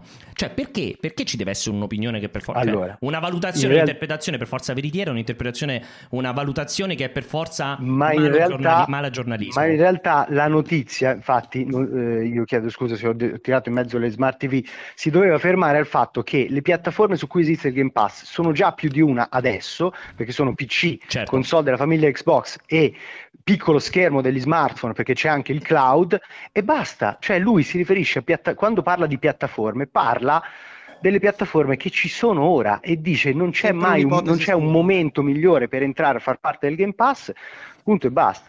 Vabbè. Quindi, secondo me, si doveva dare così. Comunque, mi sta alienando un po' Eh, questa cosa so, che mi non dis- sento Fra, mi i dispia- ragazzi, eh, mi dispiace. Io sono Sì, mortificato, è un peccato però, perché però sarebbe stato veramente No, no, ma figurati che sei mortificato. Ho chiamato, anzi, me, grazie, cioè- grazie per avermi, per avermi Sai, con piacere, dato voce. tu lo sai che se vogliamo fare una cosa un po' più strutturata che si può parlare tutti insieme, cioè mettiamoci d'accordo, a me fa Perfetto. solo che piacere, lo sai, mi, mi conosci. Per- mo, purtroppo Vabbè. io più di così non riuscivo a fare per farti sentire bene e con Skype sarebbe stato un casino solamente per quello. Quello, quello, che mi permetto un attimo però di dire prima di chiudere è alcune, alcuni comportamenti veramente, lo dico alla chat, cioè mi rivolgo adesso alla chat, eh, ogni tanto ci sono dei comportamenti veramente ridicoli. Sì. Eh, e io sì, mi sono espresso in una determinata maniera, non ho neanche mandato, cioè nel senso inviato nessuno a fare flame e mh, insomma questo credo, cioè, lo rivendico, anzi cerco di ridurre quando possibile. E da questo queste... punto di vista non, non, non, non, mi permetterei mai di smentire perché insomma un po', un po', quella componente di veleno catastrofica per quanto ci possa essere la concorrenza e gli attriti, fa, l'abbiamo sempre detto, fa molto più parte della chat che, che di noi altri, questa cosa qui lo, lo, dico io per primo in ogni occasione. Fra, Bene, eh, è stato un piacere per quanto breve e, e un po' anomalo, assolutamente. Grazie. Bene. Baci. Grazie. Ciao, ciao. Ciao. Abbiamo parlato con uh, Francesco Fossetti, chiaramente Every Eye. Allora, ritorniamo a noi. Mi spiace, però mi sembrava veramente sbagliato non dare, sì, non dare, lo spazio. Mi sembrava meglio sbagliato. Comunque, comunque Pierpaolo, Pierpaolo, no, non, sembra che facciamo, noi... se per caso faremo la live, non portare Serino. Guardalo, sembra, sembra un toro nella gabbia. No, vabbè, c'ha ragione perché, perché, perché, è frustrante non farlo parlare direttamente a Francesco. Io questo mi scuso con voi, eh. però veramente non avevo modo di gestire questa cosa qui in un modo più sensato. Intanto, come ci si permette a dettare una linea editoriale a un'altra testata è una cosa che... Vabbè, vedi, vedi, ta, mutalo, mutalo Pierpaolo. Mutalo. No, non lo posso mutare. No, e, non lo e dai posso l'opportunità, se, se, Francesco vuole, di fare una bella conversazione esatto. Spacata con i nostri modi tranquilli. Confermo. E seconda cosa, scusate, io ieri sono stato live 5 ore, sono andato a dormire, ho fatto anche l- all'amore con la mia ragazza, mi sono visto due puntate di X-Files, questa mattina ho fatto colazione e ho scritto un pezzo abbiamo avuto un collegamento di una persona che parlava, mi diceva, che diceva a noi che eh, in qualche come se noi avessimo seguito quello che hanno detto loro e io ho fatto tutt'altro, cioè abbiamo parlato di cose di cui io non so nulla. Questo, per esempio, a me sarebbe piaciuto rispondergli quando, quando ha, ha, evidentemente malinterpretato delle mie parole. Eh, è stato un peccato. Comunque, vabbè, Va è andata così. Speriamo che ci sia l'occasione di. Cioè, non c'è bisogno di chiarirsi personalmente, perché tanto no, cioè, ci conosciamo già. Non è, non è, nemmeno una novità questa roba. Assolutamente. Qua. È, solo, è, solo, è solo normale routine. No, perché poi, ecco, eh, ha abbandonato Facebook con un bellissimo post da Dio di commiato. E io leggo in chat esattamente. Eh, lui ha scaturito con questa telefonata proprio quello nella nostra chat chat che in qualche modo da cui è fuggito lasciando Facebook. Ci sta gente a critica che lo applaude come applaudo me e poi c'è gente incazzata che incazzatissima. Sì, incazzata. il problema è che c'è gente incazzatissima, a me dispiace per questa componente qui perché io mi nutro di odio e soprattutto continuate. Vabbè. Niente c'è chi non ha capito niente, come scazzo. Vabbè, allora ritorniamo, ritorniamo, un attimo a noi in argomento per fare questi ultimissimi minuti che comunque mi interessava, perché visto che comunque eravamo ritornati sulla questione, eh, io ho un altro elemento, un'altra, un'altra parte, che, insomma, risolta la questione esclusive e non esclusive Game Pass, che secondo me lì la chiosa perfetta ce l'ha Alessio.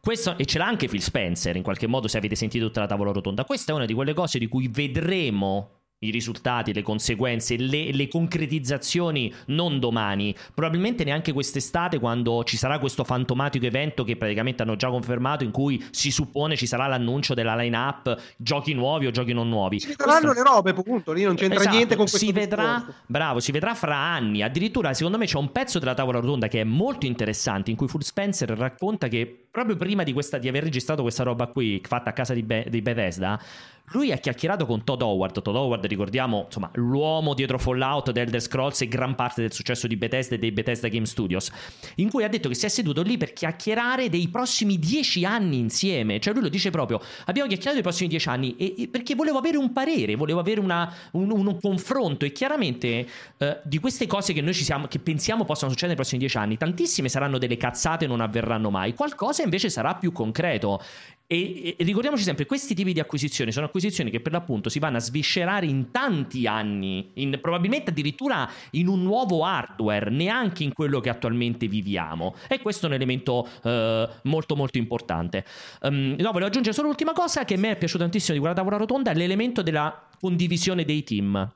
Ma quanto è figo aver ascoltato tutti quelli. Io non so come, vabbè, tu Francesco seguito, non so Condivisione di team, che cosa intendi? Perché sì. c'è anche un'altra condivisione possibile degli engine che è meravigliosa. esatto, esatto, no, condivisione di team. quello, quando, quello diceva. Quando eh. loro intendevano dire che dentro Bethesda hanno fatto crescere una cultura dove i team sono portati in modo naturale a confrontarsi e a collaborare. Cioè, raccontava quella cosa fighissima che Tango Gameworks, che Shinji Mikami ha realizzato, ha disegnato uno dei mostri di Doom perché era fan e glielo voleva dare. Così come l'idea fighissima che Machine Games all'inizio ha lavorato su Skyrim, cioè ha dato una mano a Bethesda per lavorare su Skyrim, o lo stesso Wolfenstein nasce da una chiacchiera che quelli di Machine Games avevano fatto con quelli di id e gli hanno chiesto ma a voi vi piacerebbe se... Insomma, questa è una roba che quando la vai a portare su tutto il conglomerato di, uh, di, uh, di, Microsoft, eccetera, eccetera, cioè può essere dirompente. L'abbiamo detto mille volte. Immaginatevi nu- finalmente il Fallout New Vegas 2 fatto da Obsidian. Immaginatevi un The Elder Scrolls fatto come RPG classico da Obsidian. Mm. Immaginatevi, come hanno detto, id Software che ti fa lo spin-off di Halo in prima persona fatto con il loro motore. Comunque concede qualche concede. cosa a livello tecnico esatto. alla stessa Bethesda che come sappiamo, cioè da questo punto di vista, io lo ripeto sempre, perché non vediamo mai il gioco migliore di sempre? Perché ogni software house ha le sue, eh, le sue capacità. C'è Bethesda fa i mondi, fa questa intelligenza artificiale a bolle molto interessante, però poi dal punto di vista tecnico ci si lamenta del gambrio. Eh sì, non, sì, non sì. esiste Perché mai no, il gioco il creation, perfetto. Il creation, il creation. stessa cosa id Software, e id Software non gli daresti mai un gioco in cui ci sono, c'è una missione, una struttura delle missioni complessa, sì, esatto. perché non è nel suo pedigree e logicamente al suo interno non ha gente capace di fare questo. Eh, con questa acquisizione Microsoft sta riuscendo, può ha la possibilità di fare quello che in, ha iniziato a fare da diversi anni Sony. Ne, diceva, ne parlavamo ieri con eh Vincenzo. Sì, sì. All'interno di Naughty Dog c'è questo Ice Team che eh, si premura di eh, estendere la ricerca e sviluppo di Naughty Dog, che è lo stato dell'arte a tutti i team della famiglia Sony e questo è meraviglioso e soprattutto potrebbe eh, sfruttarla ancora meglio ehm, Microsoft con l'acquisto di Zenimax perché naturalmente è, è, diverso proprio secondo me la situazione è molto più eh, adatta veramente a creare una sinergia totale Microsoft eh per sì. il suo pedigree di quanto non riesca Sony ognuno con il suo engine da parte, mia, da parte mia, proprio questo discorso sulla cultura aziendale è quello che mi ha affascinato di più. È bellissimo. Perché, sì. perché viviamo anche in un'epoca in cui grandi, i grandi mastodonti hanno capito, al contrario dell'epoca degli anni 80, 90 e primi 2000, sì. che acquistare un'azienda è premiarne le caratteristiche, il DNA proprietario.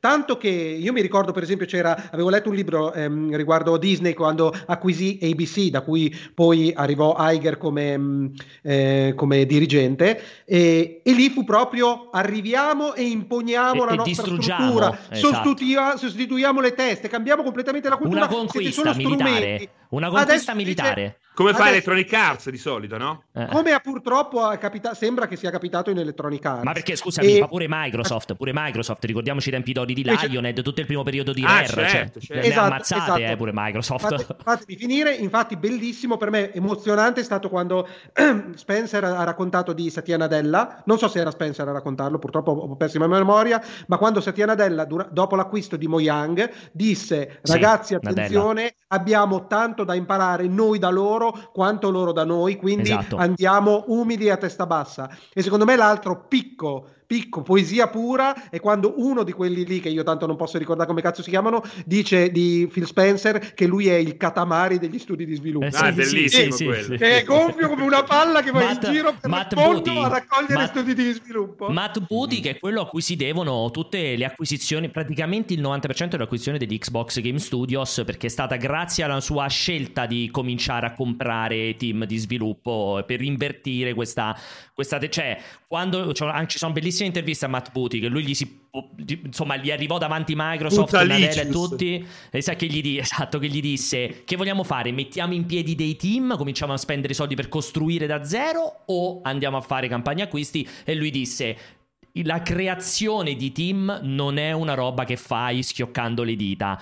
Quindi è Ugo molto, li meglio andare, a com- Esatto. andare a comprare quello che funziona e non toccarlo che da zero cominciare a tirar su un team se- o 10 team per cercare di fare dei successi. Cioè, non è una Ragazzi, roba. quello che ha fatto che molti lo dimenticano è quello che ha fatto Sony, perché Sony, esatto. Eh, Sony London nasce sulle ceneri di Psagnosis acquistata e poi piegata per far spazio a questo elefante Bravo. che era il logo PlayStation. Di fatto Naughty Dog esisteva anche prima di Sony, eh? eh sì. Mo- Insomniac.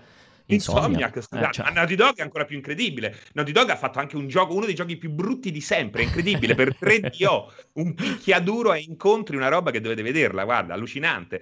Però è, è quel... no, perché mo... le nuove generazioni danno per scontato alcune cose. Quando gliele dici, quando gliele racconti, spesso rimangono sorpresi o si arrabbiano Vero. random. Però effettivamente non è una roba che ha fatto solo Microsoft con Bethesda, è una roba che eh, ha fatto anche Sony. Hanno fatto per forza di cose, lo hanno fatto per forza di cose cose, tutte quelle che non appartengono alle origini del mercato, che essenzialmente sono tre, Atari, Sega e Nintendo. Allora, uh, vi faccio passare un'altra segna di domanda, andiamo in chiusura con il faccione di Marty Stratton, siete, siete d'accordo? Faccio passare un altro po' di roba? Andiamo. Ciao, Player. Um, ciao a tutti mi piace i videogiochi. Non so cosa quindi abbiamo anche, abbiamo anche dei fan bambini con gravi problemi di dizione. Cioè, eh, quindi abbiamo quanti... cercato anche i bambini. tre anni. Magari aveva tre anni. Magari ne aveva 42, non, non lo puoi sapere. Perché offendi Magari... le persone? Sei una merda. 42 anni parlava così. Ci, ci ha detto come si chiamava? Ci ha detto come no, si chiama? Detto, no, ha detto ciao mul- multiplayer, ma l'ha detto in un modo abbastanza suo e gli piacciono i videogiochi. Mandagli una maglietta, mandagli un gioco, mandagli Capito, qualcosa. ma non so neanche chi è, ma cosa mandagli? Ma posso chiedere a un ragazzino piccolino di dove abiti? Cioè così parlarti in galera? cioè, veramente non proprio. Cioè. dopo, dopo, ti giri il contatto a lei, lo, glielo chiedi te dove abita e dove stai, gli porti la maglietta, poi glielo dico, glielo ci pensi te, vado eh. Buongiorno, sono un complottista e volevo proprio chiedere se è un caso che oggi avete fatto la puntata per i videogiochi per i non vedenti proprio nel giorno della polemica di ogni occhio. Dai, andiamo avanti, prossima. Parla per Pierpaolo che la gira per Serid Serino, classe mezzo per Pianesani, grande gol di Pianesani, idolo assoluto, giocatore più vecchio della squadra, ma anche con più esperienza. Eh. avanti.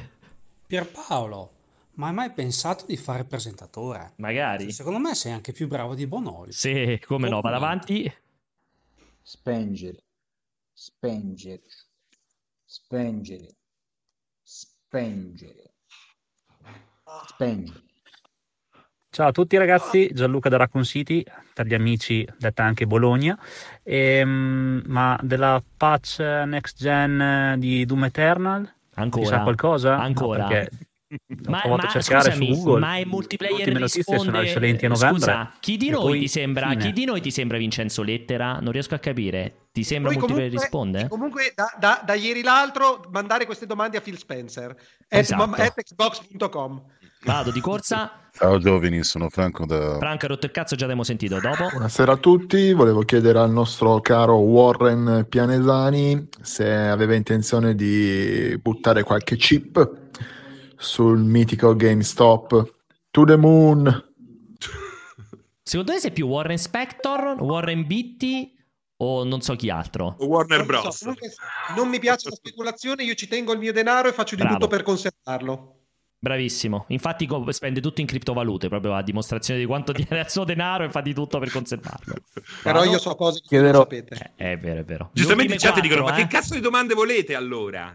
No, Vogliamo delle domande sugli queste... argomenti del giorno, queste domande qui su robe di vita personale, sulla passione, trasmetteteci l'ardore e la passione, non quanti livelli c'ha Doom quando esce la patch 2.77 bis di Final cioè, Fantasy Intergrade. E semplicemente cioè... se è una domanda che potete porre a un call center, è una domanda sbagliata da mandare qui. E Vado. comunque se poi rispondiamo, eh, se incazzano, ci chiamano, è un casino. Eh. Sti cazzi, ultime... ma continuate a mandare le domande. Le ah. ultime quattro, velocissime. Riceverò la mia dose di vaccino tra 37 milioni di persone. Arriverà prima il salottino oppure no? Bella domanda questa effettivamente.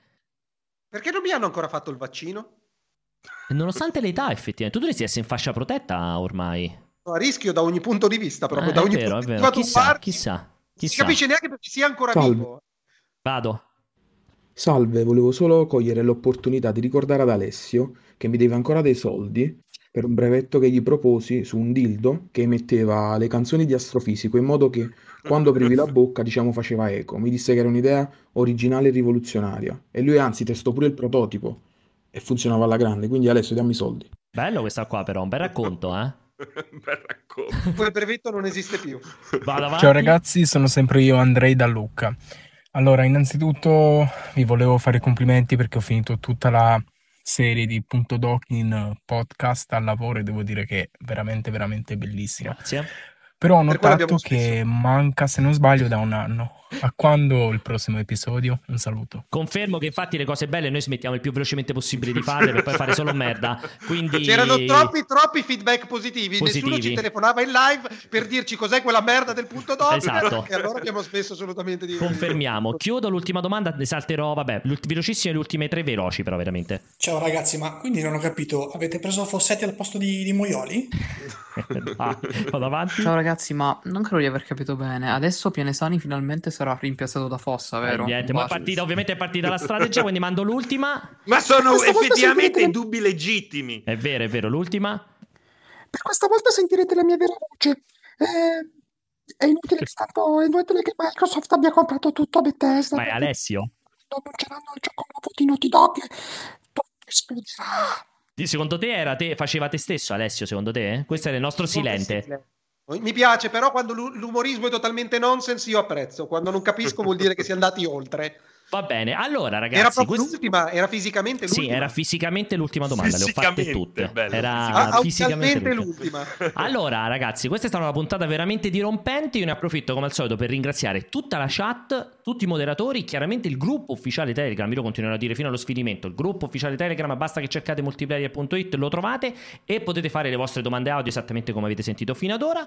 Ne approfitto per ringraziare di nuovo eh, Novis Games, eh, Arianna che c'era stata nella prima parte e chiaramente ne approfitto per ringraziare qui questi due virgulti di una bellezza dirompente che sono Alessio Pianesani e Francesco Serino.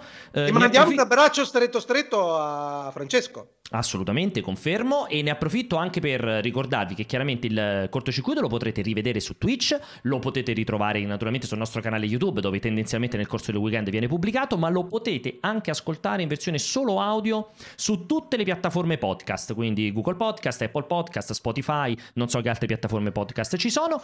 Eh, Tu basta, scusa, un non dici niente del fatto che c'è della gente che ascolta senza volerci guardare. Cioè, io lo trovo molto offensivo. È belli- Se voi no, è andate bellissimo. siete del no, siete delle teste di cazzo. Dovete guidare, dovete guidare con lo schermo davanti al vetro e fa- Sì. avere un incidente. Siamo pieni, di, siamo pieni di persone, cioè siamo pieni, sempre il podcast viene ascoltato da 200 persone, ma quelle 200 Siamo persone... ipovedenti. Sì, sono sempre tutte persone. Te l'ho detto, io l'altra volta sono rimasto sconvolto a scoprire che l'altra volta che avevo preso, avevo detto che salutavo il, il bravissimo Stefano Brocchieri, che ho detto tanto non ci ascolterà mai. Che in realtà Stefano, per esempio, segue il cortocircuito solo in podcast, lo continua a seguire. Quindi è figa questa cosa, sapere che c'è qualcuno di voi che ci preferisce senza Ma guardarci. perché lo mettono proprio in streaming in macchina, Sottofondo, come se fosse sì, sì, sì. radio, è Quando viaggi, straordinario. ma- straordinario. Devo salutarti e dirti Ma scusami, lo stesso Marco, il gatto sul tubo, lo sente solo in podcast, il cortocircuito non lo vede mai. Io ne approfitto per augurarvi un buonissimo weekend, finite bene quest'ultima settimana di, di libertà, visto che da lunedì praticamente rifiniamo di nuovo il lockdown. Io sono Pierpaolo, statevi bene, un saluto e un abbraccio a tutti quanti, ciao! Ciao!